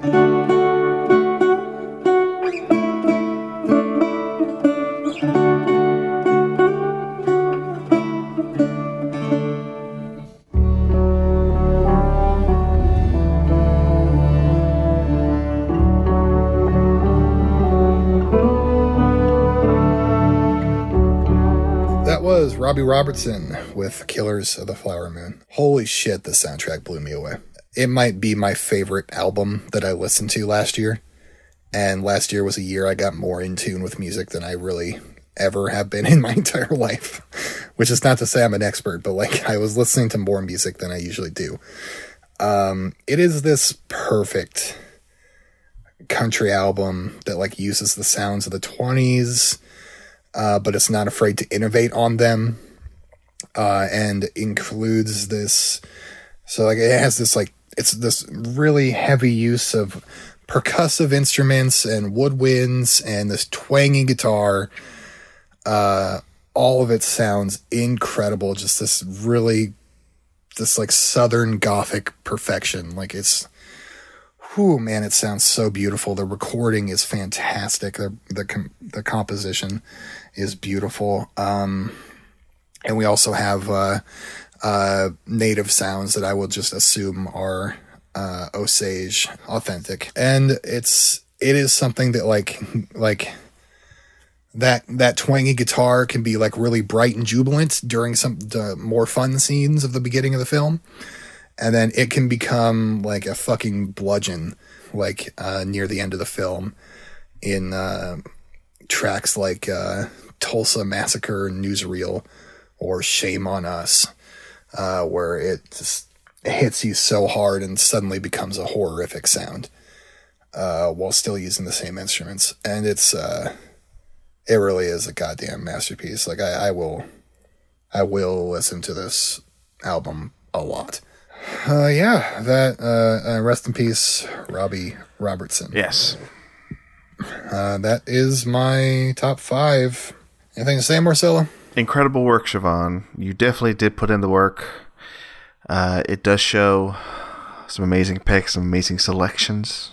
Um, I will say I did not do as much work. Hey, you were you were on vacation. I was. Right? Off, I didn't yeah. expect it. Yeah, I, I, was off in NYC, uh, uh, so I did not have time to uh, choose tracks or time codes. So, listeners, do the work yourself for my picks. Okay, that's what I'm saying uh, uh, go to Apple Music, go to Spotify, go to your Zune, go to LimeWire, find these soundtracks, uh, buy them on vinyl, and and and and and uh, experience it on your own. Because I'm not going to play it here. I was going to go through them. Uh, what I am going to do that Siobhan did not do is give you honorable mentions. I have four of them right now. Uh, okay, my honorable mentions for best original score: Killers of the Flower Moon uh, I'm just going to echo everything that Siobhan said. It is a, a last great uh, score by Robbie Robertson, um, who I do have a lot of affinity for because of, of his work with the band and Scorsese, of course. Um, and I think this is a last great uh, work from him. So, yeah, Killers is an honorable mention. Godzilla Minus One, honorable mention, does incredible uh, work by reusing the original Godzilla theme uh, and it also becomes its own uh, uh, unique score too. But fantastic all around. That's Godzilla minus one. Poor Things, which I was hesitant about putting it anywhere on my list, but I will say, having seen the movie again, uh, yeah, it is an off-putting score at first, but it's beautiful at times. I think it's purposefully supposed to be irritating uh, at times. But then, yeah, it. I think when it needs to be, it's it's it's it's emotionally effective, and uh, I guess just like the character itself in Poor Things, it, it grows and and becomes more than uh, uh, just what it is when you first hear it, when you when you first see the character. That's Poor Things, and my final honorable mention the zone of interest. Uh, not much scores used in the zone of interest, but when it is used, it is effective, powerful, uh, uh, horrific. Uh, Mica Levi, they do amazing work, and and I, again, it's not much score in the movie, but uh, if they release this on vinyl or anything, I don't think it's even on streaming yet, but I would like to he- hear it back yeah, just to re-experience just how powerful it is. So that's uh, my last honorable mention, the zone of interest. Now for my top five. Number five. No surprises here. If if you know me, it's The Killer by Trent Reznor and Atticus Ross. Uh, I love the dudes. I love Fincher. This is kind of a given. Uh, when The Killer came out, Uh, I was just so engrossed by the whole thing and just re-listened to the score over and over.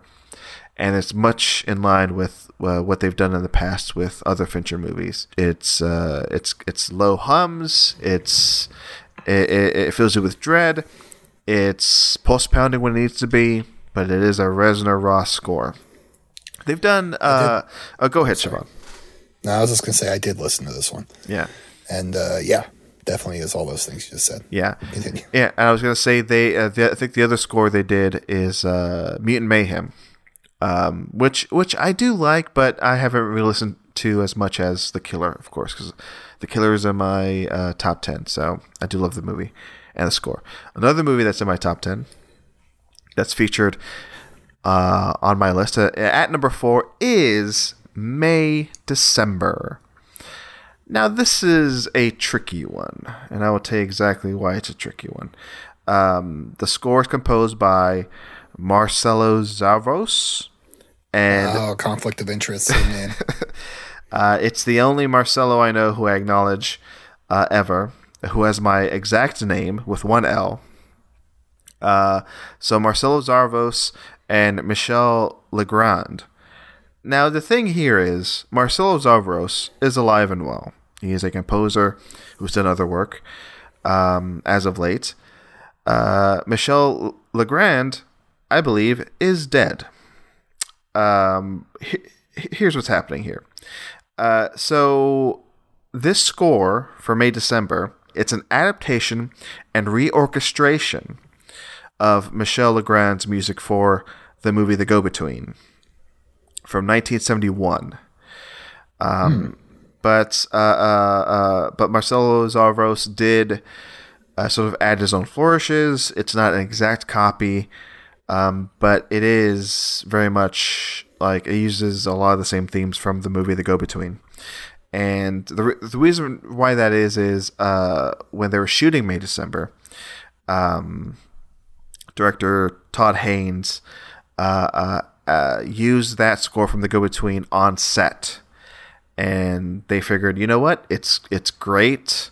So why not just basically use those same themes uh, for the actual film score? And so that's why, yeah, the, there are two composers on the movie, one alive and well, and one uh, died in 2019. So uh, that is May December. That's my number four. My number three, hey, it's a bit more fun. These two composers are alive. Mark Ronson, Andrew Wyatt for Barbie. I love Barbie, yes, and I love the score. Um, it, it uh, it's it's it's a it's the the theme of Barbie in the movie, and it, it stuck with me after I saw the movie. And and I guess it, it's not to say you know scores for comedies aren't great, but I just don't think they're as memorable as like maybe like a drama score or like a sci-fi score or like any other score. Um, but this score for Barbie, it works for me. I, I, I bought the vinyl as soon as I could. And similar to, like, this is, I hate going back to this, like how Argylle used fucking now and then, and then, and then, you know, infuse that theme into its score. A movie that does it much better, like a thousand times better, is Barbie in connecting its score to the original songs in the movie. So it all works on the soundtrack side with the with the songs and the score. It all makes for like one beautiful sounding uh, movie. So that's number number three, Barbie. Number two, Asteroid City, Alexandre Desplat. Boy, do I love Desplat working with Wes Anderson. Um, and Desplat did win an Oscar for Grand Budapest Hotel. I, just, I was reminded of that doing my research here. Um, and if you ask me, he should have got nominated for Asteroid City. Asteroid City should have got, uh, you know, any nomination really, and one of them should have been score. Uh, and I, yeah, I, uh, it's it it it does feel like Desplat has like a um, tone and a vibe for Wes Anderson, um, specifically. But I'm I'm just so happy like it, it, it kind of falls in line with like how Wes Anderson has like this now like large familiar players he's working with, and I'm glad Desplat is like right there beside him. Like, okay, I'm going to score another movie. Let's bring in Desplat. So it's just another very familiar, but then very also uniquely Desplat score uh, for a Wes Anderson movie. So I love uh, his work in Asteroid City. That's my number two. My number one. Let's say it together. Here we go, because it's it's it's no surprise uh, if, if if if you're really paying attention. It's Oppenheimer. Oppenheimer. It's Ludwig Göransson, or I should or should I say Gor- Goransson? Um, but yeah, Ludwig. Uh, he's gonna win another Oscar. That's I'll, say that now. Then I'll say that later. And I, am glad again, kind of like how Desplat's working with Wes Anderson. I do like now that Ludwig is working with Nolan. Uh, they did Tenet together, which I love Tenet. It's been said before. I spent two and a half hours trying to trying to convince Siobhan Tenet's a good movie. Um, I rewatched that over the weekend too, and there a big reason why I love Tenet is because of that score. So I'm glad they're working together. I'm glad Ludwig and Nolan are are, are, are you know are a team, and I hope they make another movie together because man, is Oppenheimer and its score um, amazing. Uh, in fact, the score is my favorite score of the year. That's it. Those are my picks. The end. Siobhan? Yep. Any thoughts?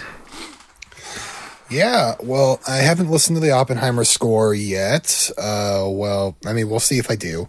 Uh, fingers crossed. Uh, we'll see. Yeah, uh, but I did. Um, so Barbie, I kind of did. Uh, I did listen to that one, and I really did consider it for my top five. Um, it, it would have been an honorable mention if I did them. I don't know why I didn't do them. I'm not going to. I missed my chance. But Barbie, uh, really poppy and fun, you know? Like I was surprised by it. Or I no, I was not surprised by it. I was like I I it was one of the few movies I could recall the music from pretty vividly and I can hear it in my head right now. Yeah. That that that music it is it is catchy it is fun it is yeah. a great pop soundtrack really good stuff asteroid city i listened to as well and i was a little disappointed by that one it's good it's very good it's just like it's maybe a little mm, what's the word repetitive. Um, yeah. I think it uses a lot of the same. Dun, dun, dun, dun, dun, dun, dun, dun. It kind of plays that through a lot of the movie, and I understand why. It just wasn't the best listening experience for me um, on its own, so it didn't didn't leave a great impression on me. But uh, yeah, Marcelo, great list. Um, Thank you a very Marcelo Pico list. I, I wish I would have listened to May December, and I think I, I shall go do that now. Yeah. Um, I, I, I remember the first time watching that movie, May December, coming uh, right when the movie ended. I'm like, God, that score's great. And and and come to find out much later that like it's it's just uh, uh, uh a uh, a, a reorchestration of an old movie, and I'm like, man, I gotta find this old soundtrack too. Hmm. But yeah, that, that that was a surprise. That is interesting. Yeah. Um, but oh, okay, so before we move on, do we want to even mention best songs? Because yeah, do you? Did, I do. Did you make a list? Yeah. Well, then you, you go ahead because I yeah. I did less homework with that, so it's worth mentioning. I guess if you made a list, so go ahead. I, I definitely uh, also did less work here, but I again I looked into the um, the movies that made the short list, and a few of them surprised me. So I was like, wait, there's a song from John Wick on here. Okay, I'll listen to that. Uh, so basically, that's I ended up listening to a good number of songs. Um, I'll give an honorable mention to uh, uh, "The Paradigm" by Lil Yachty for "Leave the World Behind." Uh, Lil Yachty had a great year last year. Um, I loved I loved his album, um, and uh, this is a very good very good song. Uh, he he he cut off a good one for this soundtrack. Uh, my number five, uh, I'm going to say Dungeons and Dragons. Uh, Wings. It's Wings and Wings of Time by Tame Impala.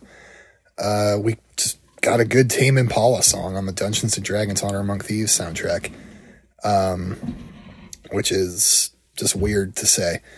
There's a good Tame Impala song on Dungeons and Dragons movie. That's weird. Uh, but yeah, it is, but it's good. Uh, John Wick Chapter Four, Eye for an Eye by Rina Sawayama. I, I, I do I, I do remember being in the theater. This song hits at the credits, and uh, I immediately pulled out my phone and shazammed it. And uh, I did. I remember doing that, and it's a really, really good movie. Uh, a really, really good movie. It is a really good movie. It's a really, really good song. Really fun pop song that you can listen to over and over. And the John Wick soundtrack, I could have put multiple songs uh, from there on this. Uh, the Iron Claw is my number three. Uh, the, the song is called "Live That Way Forever." I did not write the artist. I apologize for that. Um, it's really strong. It's like it's like this lost '80s power ballad. Like it's really awesome. Uh, I wanna live that way forever. It's got a great hook. It definitely feels like something that came out in the '80s, um, in a great way. Uh, my number two is something I would actually like to play a snippet from. Okay. Uh, yeah, this is uh, for the movie Master Gardener. This is Space and Time by Mereba. Pictures clear to me. I my life to even my enemies. Ones who have loved me, the ones who have tried. Grips on my heart and their grips on my mind. The strangers passed, my mama, brothers, friends, and my father that got undercover. I'm telling you now, in case I must go. I want you to know I never wanna leave this world. Now that was Space and Time by Mereba for the Master Gardener. Uh, it's a gorgeous song. I've listened to it a ton of a ton this entire year. It's really meaningful to me. It's a, a beautiful song. I really connect to the lyrics. Uh, has a lot and it has some surprises in it. Uh, that that snippet I just played where you hear the the drums come in like it was uh, a really strong emotional moment in the song for me. All right, uh, number one, Killers of the Flower Moon, Wahzhazhe, a song for my people.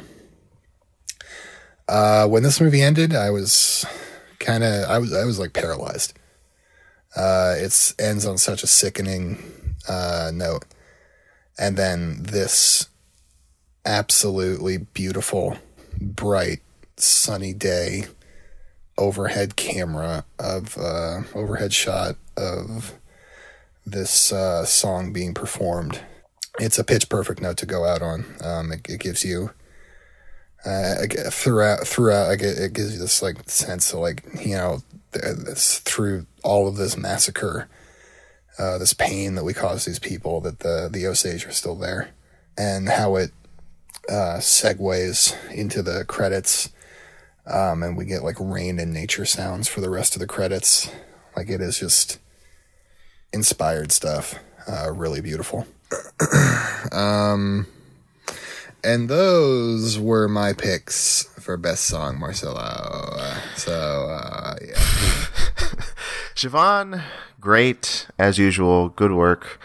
Uh, you know, in in the time you said all that, I was listening, uh, and but I was also jotting down my best song. So now we have we both of us have a top five best songs. I'm glad I can inspire you in that way. You inspired me only in this way, no other way. No, other Uh, no, that's fine. yeah, That way is what I wanted to Yeah, inspire you with. yeah. no other ways. a lifetime uh, uh, of you living. You've Achievement been, yeah, you, you've inspired one person, and that's me, making a top five best songs list for 2023. And that's what I did. Okay, so I have a top five. Here we go. A life well lived. Life well if you're on your deathbed, you go, well, at least I got Marcelo to make a top five best songs list for 2023 on the Talk Film Society podcast. Last words. Uh, all right. My number five best song of the year is Camp Isn't Home from Theater Camp. Yeah. Yeah, good movie. Uh, I've been meaning movie. to rewatch it. Uh, made me laugh in a theater. And Made me laugh at home. Oh, nice. Look at us. It's like we're living uh, uh, two lives separately. Uh, so camp isn't home. Uh, it it's it's a, it's a good it's a good punchline song at the end of the movie. Um, I'll leave it at that for those who haven't seen the movie. I, I think it's a funny movie. Um, but yeah, and and and I and from I remember a little bit heartfelt. So uh, good. I think it's a it's a It's a solid It's, number it's five. both things. Yeah. It's a, it's a good number five. Yeah. Thank you, Siobhan. Uh, number four. Do you want me to put commentary on this or not? I can just shut up. I can let you do it yourself. No, uh, Siobhan, you know what? You do whatever you want to do. Okay. I'm happy. Uh, either way. Uh, uh, here, I want commentary uh, from you for this. Uh, Dear Alien, who art in heaven from Asteroid City. That's the kid singing, right? Yeah, it's a kid singing. Uh, another another funny song in a in a funny movie, uh, which is also more drama than theater camp, but whatever. Um, but eh, eh, you know, it was on. I think it was on the short list for best song at the Oscars. It was, yeah. Uh, I would have been happy if it, if if it got a nomination, but it would have been a weird one because it's it's like a minute long uh, for like a gag in, in a uh, Wes Anderson movie, um, but funny gag and and and uh, funny song. I uh, it's it's so good. It makes my top four, so it's my number four. My number three. Speaking of musicals, I mean, uh, did Wonka get nominated for anything at the Oscars? I don't know. I, I- I'll check as I talk. I feel like it got something. Yeah, it it should have got something. You know what it should have got, in my opinion, was um, a uh, a best song nomination. Uh, I, I think the songs were catchy. Um, and I just checked; it got no Academy Award nominations, which is weird. None. It should have got costume. Sh- uh, yeah, maybe art direction. Did you see that hat? Yeah, of course That it hat should have costume. costume. Come on. Uh, it's weird, but I, I liked Wonka. I liked the songs in Wonka. And that that that one song, like um Pure Imagination. It's it, it's so good. It's it's almost as if it's been in our lives for like 50 years or something. And it has. And, It almost it almost feels that way. yeah, and, and you hear that song, spoiler alert, in Wonka. It's so good. Yeah. Uh, but that's not yeah, that's not the song I'm talking about here. I'm talking about You've Never Had Chocolate Like This. Which, which is a okay, all right, all right. This is a okay. This is a uh, okay. Hey, this, this is chocolate. this is a family show. All right. um, but I I remember looking at the um the eligible songs because I think each movie puts in like one or two. They they, they choose they choose which songs uh, they want eligible for best song at the Oscars. Wonka, I believe, ended up not uh, putting up this one. You've never had chocolate like this, which I think is the catchiest tune uh, in the movie, or either it went that way, or either the Academy, uh, uh, you know, uh, pared it down to this to another song. I sh- I think they should picked this. Is what I'm saying. It's it's more fun. Uh, it's it, it's a great moment in the movie, and it's my favorite of of the film and my number three of the year. You've never had chocolate like this. It's- It's so good. I had to play it a few times after seeing the movie, so you know I liked it. Okay, that's number three. Number two, I believe it's. Uh, I'll go with your pronunciation, Siobhan. Uh, Wahzhazhe from Killers of the Flower Moon, uh, and I'm just going to echo what you just said, Siobhan. It's it's a powerful ending to a powerful movie. Uh, uh, I mean, I, I'm glad I got nominated uh, for an Oscar. Uh, it's a that little su- performance is going to be wild. Yes, it's going to be amazing. And um, yeah, uh, again, I'm just going to copy what you said. Um, so, so if you want to hear what I think, just rewind and and uh, listen back to what Siobhan said. My number one, of course, it's my number one played song of the year. I listened to this the most of any song from 2023, movie or otherwise. It's I'm Just Ken from Barbie. Uh, I love it. It's in my it's in my favorite moment in Barbie. Uh, the the whole um uh, musical sequence and yeah, I what, what, more can be said? I I love the song. There's no chance I think at this point it's going to get an Oscar. I think it would I think it deserves it. Uh, sorry, Billie Eilish. Um, but but yeah, it's my favorite. Uh, that's it. That is my number one. Those are my top five best songs of 2023. Siobhan. Excellent list, Marcelo. Uh, good yeah. choices in there. Thank you, thank you, and and, and you too. I I, th- I think we both did well. Thank you. I, I agree. That's done. So we can move on. We, we we don't need to talk about well. any. Yeah, we did well. So we need, we should just go on to the to the final segment of the of the no, show well, where no, we I- where the Gold Derby game. What what what Siobhan? What? Well, I I just we did well. Yeah, that's what I'm saying. we did well. I want to see maybe what some other people might have done. What do you mean? What are you talking about? So we've got this talkfilmsociety.com slash discord. No. It is the official Talk Film Society Discord. You can join, you can come in, you can talk about film with another like with like a hundred other another people in there. with another person. with a lot of other people and have fun. And I always go in there every week, unbeknownst to you, uh, to our Talk Awards channel. And I ask uh, the people, please give me your picks for the topic of the week. That that week, this or th- this week being best original scores. Um, and uh, also, I also said you can give a bonus best original song if you would like. Um, and so we are going to do this, Marcelo. Uh, pack up your britches. What? Pack up my going- britches. How dare you? We're going to hell. You're going straight to hell. Going straight to hell. Uh, with our first response from Jay McMillan, the Yes. wrestling fan, Your wrestling buddy. Uh, the Indie Spirit Awards voter. yeah. You can have celebrity. We have celebrities in here.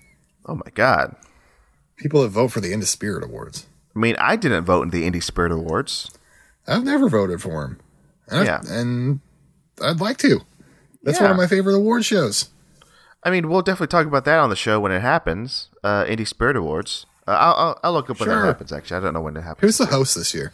Good question. Why don't you start reading Jay McMillan? Jimmy Kimmel. Jimmy Kimmel. No. Uh, Jay McMillan. Uh, he gives us his humble choices of Asteroid City. Marcelo, I believe you had that one as well. yes. Uh, Godzilla minus one.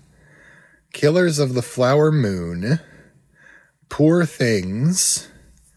Zone of Interest. And this guy, this guy had some, just Jay here. He's got some real big balls. Uh, he he for his best original song choice, he said the Super Mario Brothers movie, Peaches by Jack. Wow. You know what? I'm surprised it took this long for it to get a mention, especially coming from number one Super Mario Brothers, uh, the movie fan over there, Siobhan Irving. I mean, I'm not the number one. I liked it. I liked it fine. Uh, I think I did listen to the score, by the way, and it's good. Like it's like Mario music being mixed in with traditional film score. You know, like Mario music used the Mario music you know and love. The the the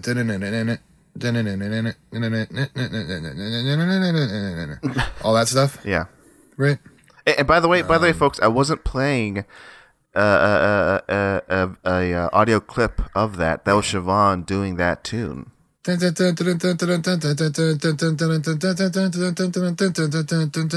When he gets the star. Okay, that that Um, time was playing a clip. and uh, that's uh, it, it, uses those uh, traditional themes we all know and love, uh, and uses them as gamers, and uses them to tie into like a more type of traditional film score, and it's it's it's it is interesting, honestly. Like none of it feels like it could be in a Mario game, but it all feels right for a Mario film. And if I had done honorable mentions, it would have been on there. Gotcha. Um, okay, The score would have been breaking news: breaking news. the Indie Spirit Awards are going to be held on February 25th. Uh, they're being hosted by Aidy Bryant. Aidy Bryant, formerly of Saturday Night Live. Interesting choice. and also uh, not that not that this matters, but I think it's um, I think you might find it interesting. You know her, her you know who her husband is, right? I do. Connor Yeah. O'Malley, Connor O'Malley. uh, one yeah. of the funniest people around. yeah. Um, so I wonder if I wonder if O'Malley will will make an appearance at the Indie Spirit Storm the stage. Go crazy. Uh, let's hope so. Okay, so that was the breaking news. We can continue. Uh, Joey, former uh, guest on this show. Who we're, he- we're still waiting for an apology, by the way. I forget what, but yeah, we are waiting for you to apologize. Um, uh, Joey, um, of course, animation head, you heard it. He comes in here and says, he comes in here with his, with his, his fucking animated movie. he says Spider-Man Across the Spider-Verse, which I, I did listen to. Um, and I was a little disappointed by. I was surprised. I was like in my head, I was like, this is the one exceptional thing about the movie. And when I was listening to it, it felt kind of uh basic. I, I don't know. Like I was expecting more from it. Um so uh eh, wrong. Oh Jesus! Okay, we don't normally do that, but that's fine. Uh the I guess Joey killer can take it. The Killer, uh, that's another one that I was kind of disappointed by. Eh, wrong. Um, okay. uh, okay, his last three choices here American Fiction, Godzilla minus one, Oppenheimer. I haven't even heard these, so eh, bad, wrong. What? So, Joey, uh, better luck next time, pal. Uh, but Wait. he does give us what? Uh, well, oh, sorry. Continue. If, if if he has more, continue. He does give us an best original song. Okay. Okay. uh, he says camp isn't home slash the entirety of jones still the whole original music which is one track on the soundtrack of theater camp and other favorites dear alien who art in heaven asteroid city i'm just ken peaches t-rex from nimona i'm gonna go back up here just a second you can give a bonus best original song if you'd like as well See. i Okay. think i got five here All right. this is So interesting uh, we've we've gone back to what Siobhan's prompt says, right? Normally, just go, give me your picks, and you want no number. You want no Yeah. number of picks, but you specifically asked for a A. best original song. And I, I mean, I, I, I guess he uh, he wanted to do a tie for first and then give four more, which uh, all right, Joey. I mean, I read him off. You win, right? Yeah, Joey Uh, wins this round.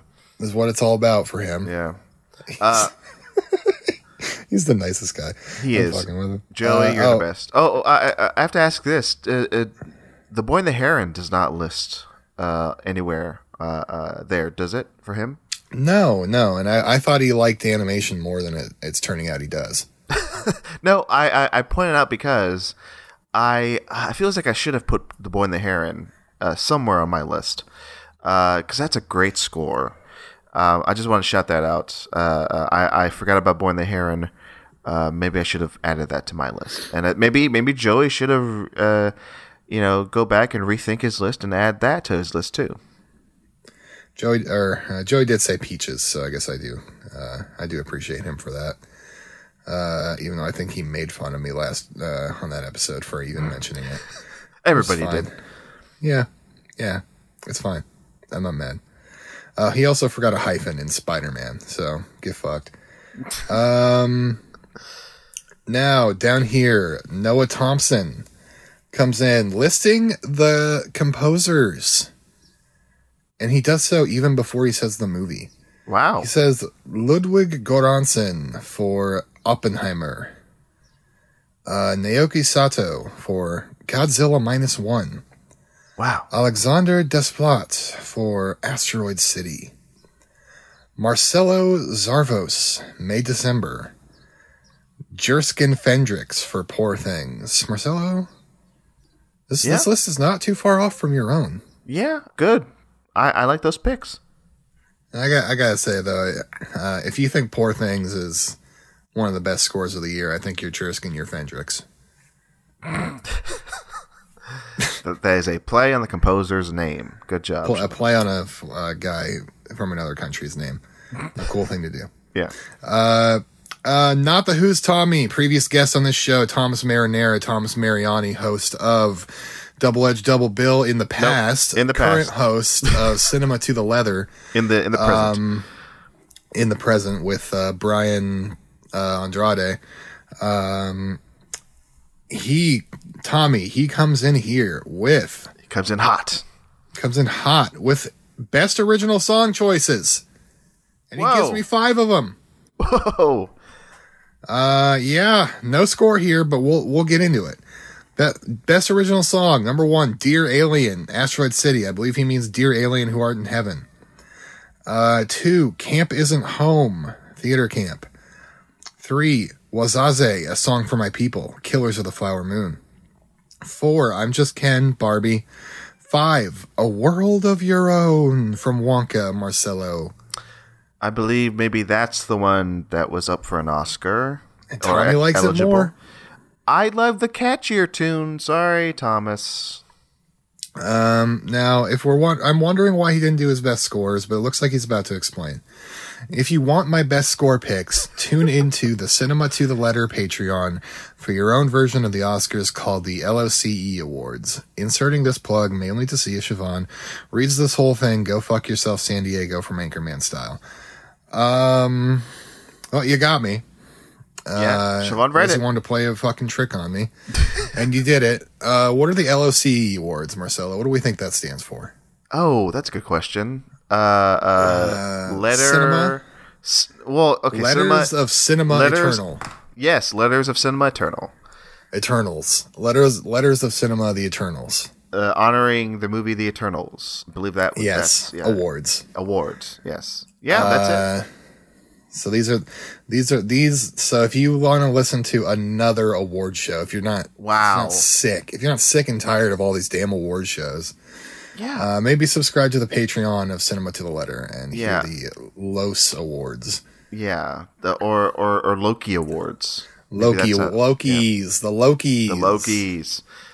Yeah, I mean, Uh, if if if you haven't had your fill after listening to a two hour and ten minute podcast here, yeah, go listen to more. Go listen to uh, uh, Thomas and Brian uh, uh, uh, talk awards and hand out their own awards, uh, which we might do on this show. Anyway, Oh, we can move on. Yeah, uh, uh, uh, more on that maybe later, or or or, or not.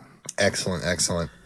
Uh, Sam shot first, friend of the site. Sam shot first. He comes in here with Oppenheimer by Göransson. He says, Across the Spider Verse by Pemberton. I do believe he means Spider Man Across the Spider Verse. TMNT Mutant Mayhem by Reznor slash Ross. I believe he means Teenage Mutant Ninja Turtles Mutant Mayhem. American Fiction by Cartman. Oh, Eric Cartman did this. Eric Cartman, yeah. And Killers of the. Uh, he said, wait, hold on. He says KOTFM by Robertson. I believe that is Killers of the Flower Moon.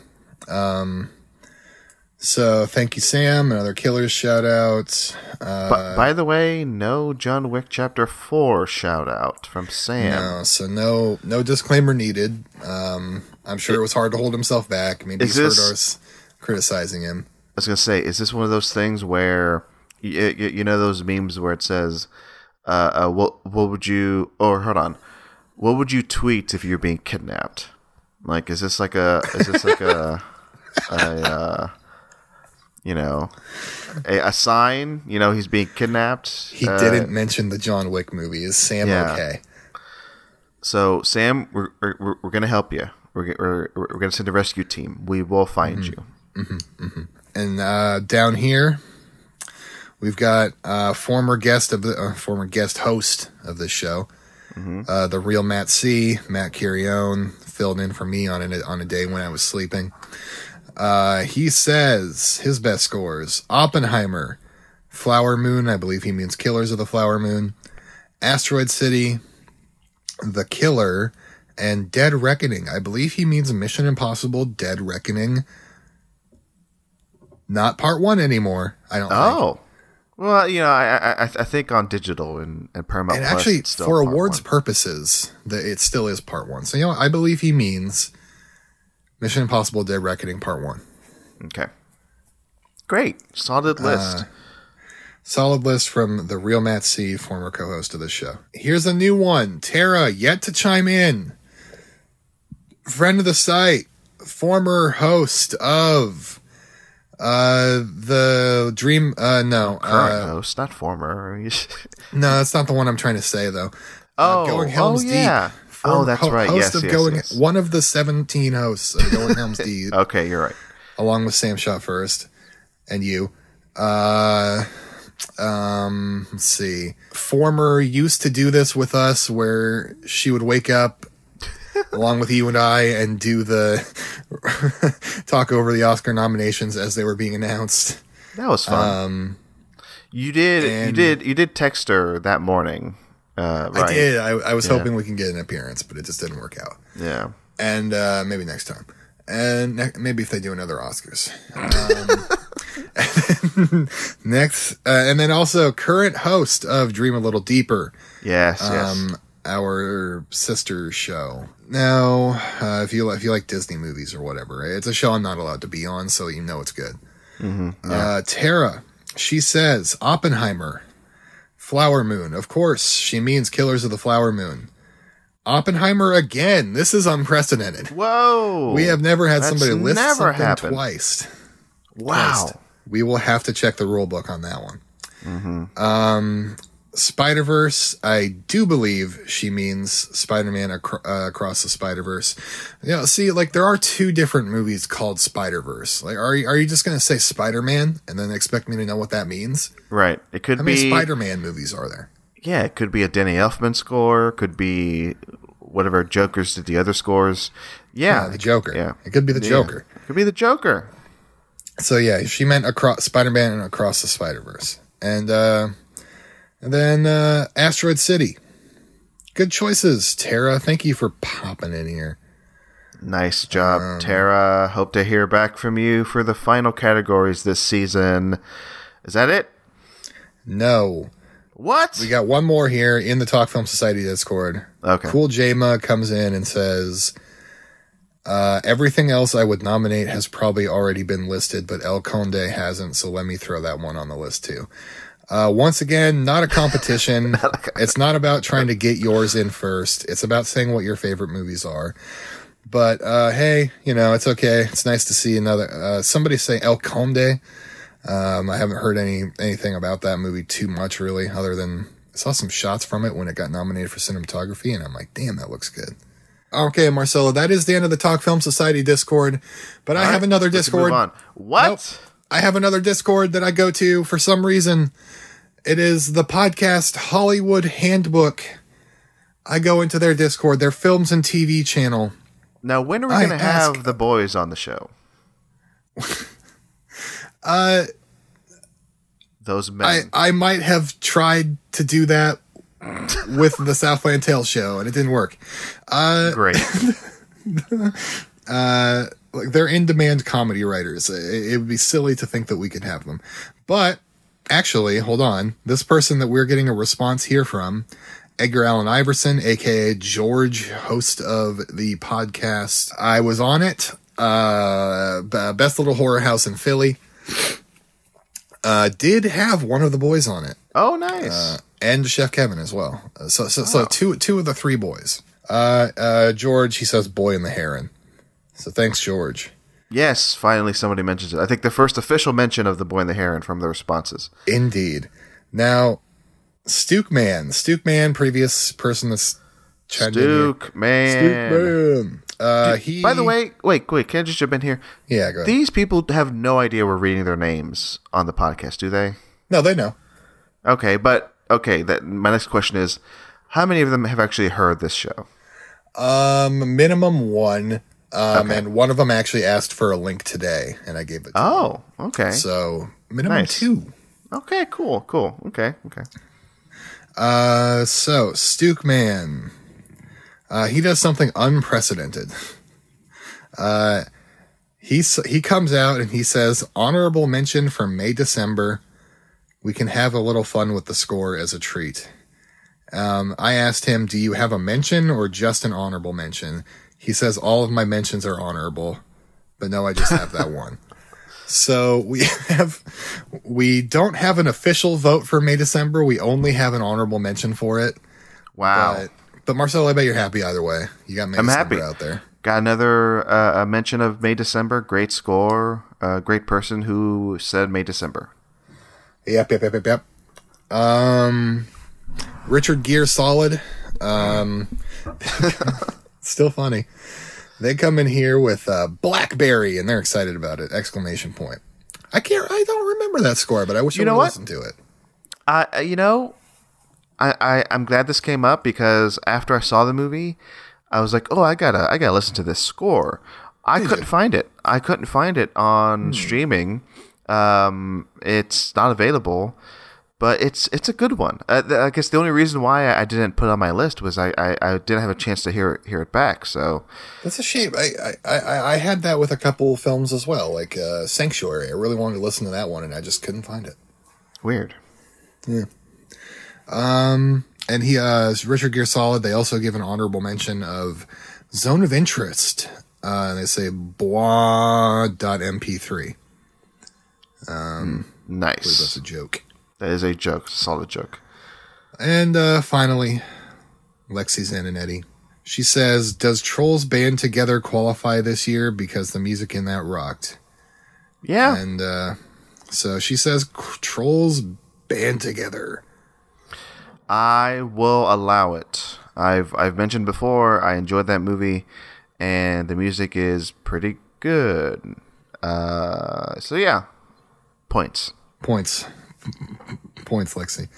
Um, and Stuke Man, you did something unprecedented. Points. Um, and uh, George, your podcast is ending fairly soon, so like you are going to need points in the future, I think. So we'll just Yeah. give you some points.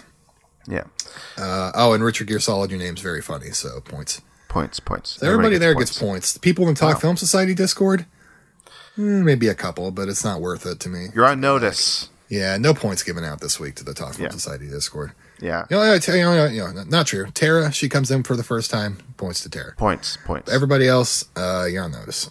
Yeah. Uh, that is the end of the Discord segment. Once again, if you want to join and get made fun of and roasted for no reason, why, why has it become this? It, it wasn't this in the beginning.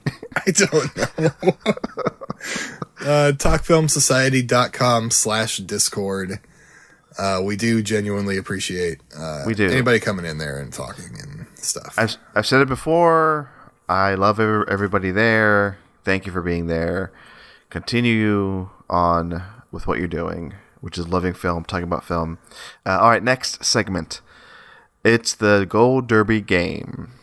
I did not have time to come up with anything else other than going to goldderby.com. I'm going to quiz Siobhan on the rankings of both categories best song and best score. oh, Jesus. Okay. let me explain what the Gold Derby is. Uh, Gold Derby game is where I go to goldderby.com. Gold Derby is a place where uh, prognosticators, uh, uh, fools, crazy people, they go there to just say, okay, what's going to win the Oscar? Uh, and now, since the nominations are out, they go, okay, out of these five or ten, you know, nominees, uh, let's rank them. What's the number one? What's the most likely likely to get the Oscar? What's less likely to get the Oscar? Jeez. I'm looking So- at these scores. This this is gonna be hard for me. Here we go. So I okay, we're, we're going best song first, right? Are you Oh, no, ready that's for song that? first. I apologize. From five to one. Okay. Let's do it that way. Now you're going to rank them, and I'm going to just sit back and just let you rank, and then after you rank the the, the five, I'll come back and see how you did. Okay. Okay. So Uh, it when when you're ready, go ahead. It never went away. Uh, nobody knows what that is. Um, Jon Batiste, sorry, but uh, stay human elsewhere. That's my number five. Then my number four, Diane Warren's "The Fire Inside" from Cheetos Flamin' Hot the movie. uh, look, Diane, you keep trying and you keep getting nominated. At least that's something. Good for you. Um, number three, I'm gonna say. I'm Just Ken, Marcelo's favorite. Number two, Yeah. Wahzhazhe, A Song for My People. Number one, What Was I Made For by Billie Eilish. All right. Uh, now to go back and see how you did. Let's start from. Uh, yeah, let's start from uh, uh, uh, number one, okay? Because number one, yeah, you got that. What was I made for? Of course, that's the front runner. You got one point. One point. Okay, and might as well break it to you now. Number two I'm just Ken. is I'm Just Ken. Ah, damn it. So that is uh, a zero for you. Well, Number three is It Never Went Away. what? Yeah, yeah. So uh, uh, from American Symphony. So My whole nope. damn bracket's busted unless Diane Yeah. Warren's next. Number four is Diane Warren.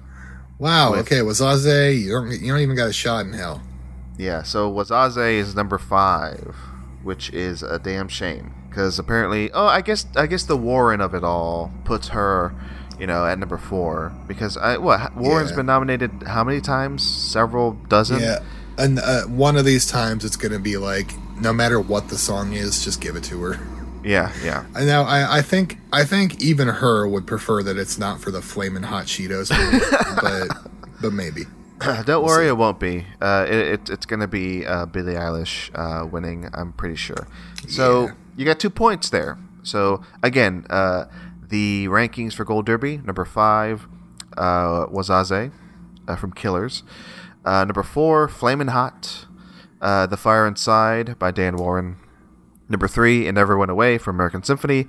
Number two, I'm Just Ken from Barbie. Number one, What Was I Made For from Barbie. That is according to Gold Derby. Uh, so we'll see if that's right. Now for best score. Best score.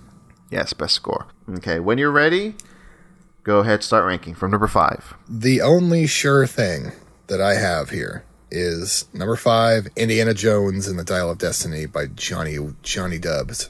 Johnny Dubs. Okay. Johnny Dubs, you will not be taking the dub this year. Yeah. Um, Uh, now from then on, things get a little more complicated. it's complicated. It's complicated. The movie uh, with uh, Alec Baldwin, yeah. Steve Careful. Martin. Yeah. Hey, hey. Yeah, uh, hey, hey, hey, yeah. Uh, yeah, be careful. I, I'm glad I mentioned him first. Yeah. Um, yeah. Otherwise, you never know what'll happen. Uh, number four, I'm gonna go with "Poor Things" by Jerskin Fendrix. Don't feel confident, but I'm doing it. Number three, I'm gonna go with "American Fiction" by Laura Cartman, uh, Eric's sister. Yeah. Um, and number two, "Killers of the Flower Moon" by Ro- the late Robbie Robertson. Number one, "Oppenheimer" by Ludwig Göransson. All right. Um, now, let's go back, see how you did. Let's start again from number one. Number one, Oppenheimer. You got a point. Okay, one point. Yes. That is the front winner, according to Gold Derby. Number two, Killers of the Flower Moon. Wouldn't a posthumous award be nice? It would be. Would that be nice, guys? nice. Yeah. Come on, guys. Come on, Get together. guys. Jesus. Number three, Poor Thing. ah, almost did it. Almost did it. Uh, number four, according to, uh, no, sorry, number four, according to Gold Derby. That's right, it's Johnny Dubs, Dial of Destiny. What? Yeah, what? yeah, number four, and then number five, Cartman. Sorry, Cartman. That's ridiculous. American. Fiction. That's ridiculous. I haven't even heard American Fiction, but I don't care. Come on. Yeah. Uh, We but all yeah. love the Indiana Jones theme, okay, but it doesn't count. So uh, out of ten, you got one, two, three, four. That's that's hey, that's better than last week, I think. That's probably my best showing yet, Yeah. which is Well, no, it, yeah, it, it's not your best showing because remember when you got like, uh, Oh, yeah, when we true. were predicting the nominees uh, on Gold Derby and you got like fifteen in a row. That was great. yeah. Uh, but those days are gone. So again, just to just to recount uh, the Gold Derby picks.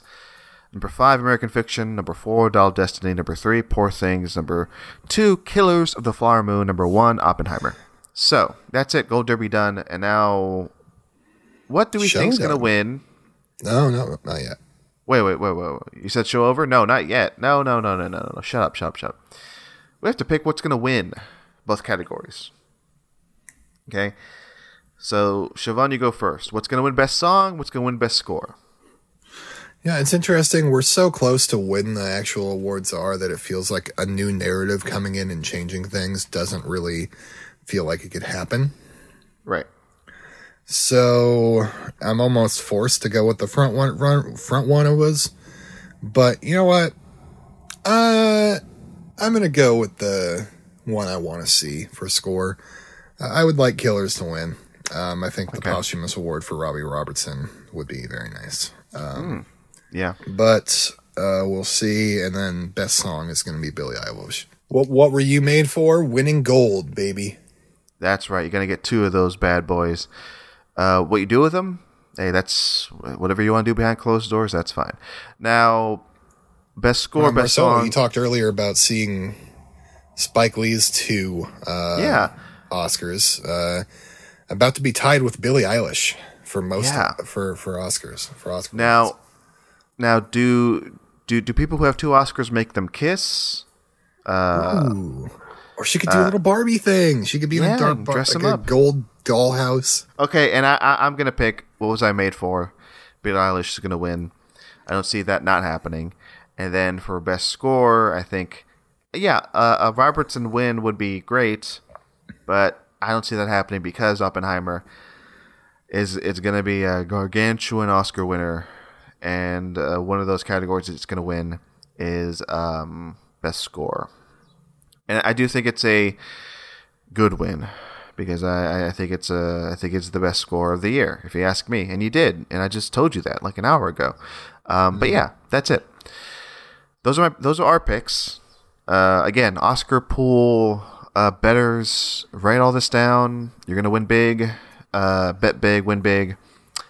Uh, uh, take Siobhan's advice. Uh, put put down the house. Put down your kids. Put down the wife. Put all that down. You're going to win big at the Oscars this year. Uh, all right. Take out a small business loan. Say you're going to open up a small business. Don't do it. Take the money. Mm-hmm. Put it on. Put it on the Oscars. Yeah, put it on Oppenheimer.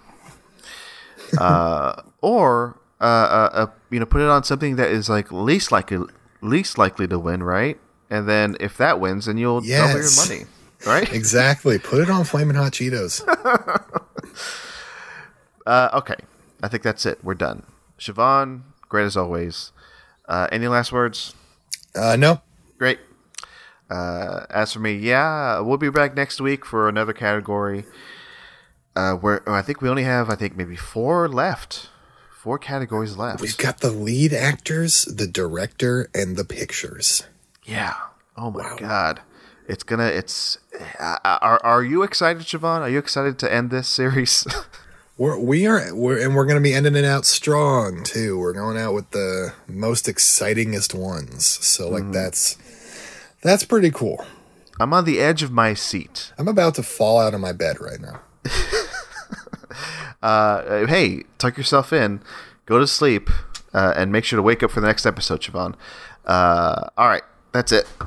Thanks, Siobhan. Thanks, listeners. Uh, thanks to me. Uh, and hey, folks, see you at the Oscars. Nope. I say uh, I never say that. I say uh, see you at the movies. No, I don't say that either. All right, bye.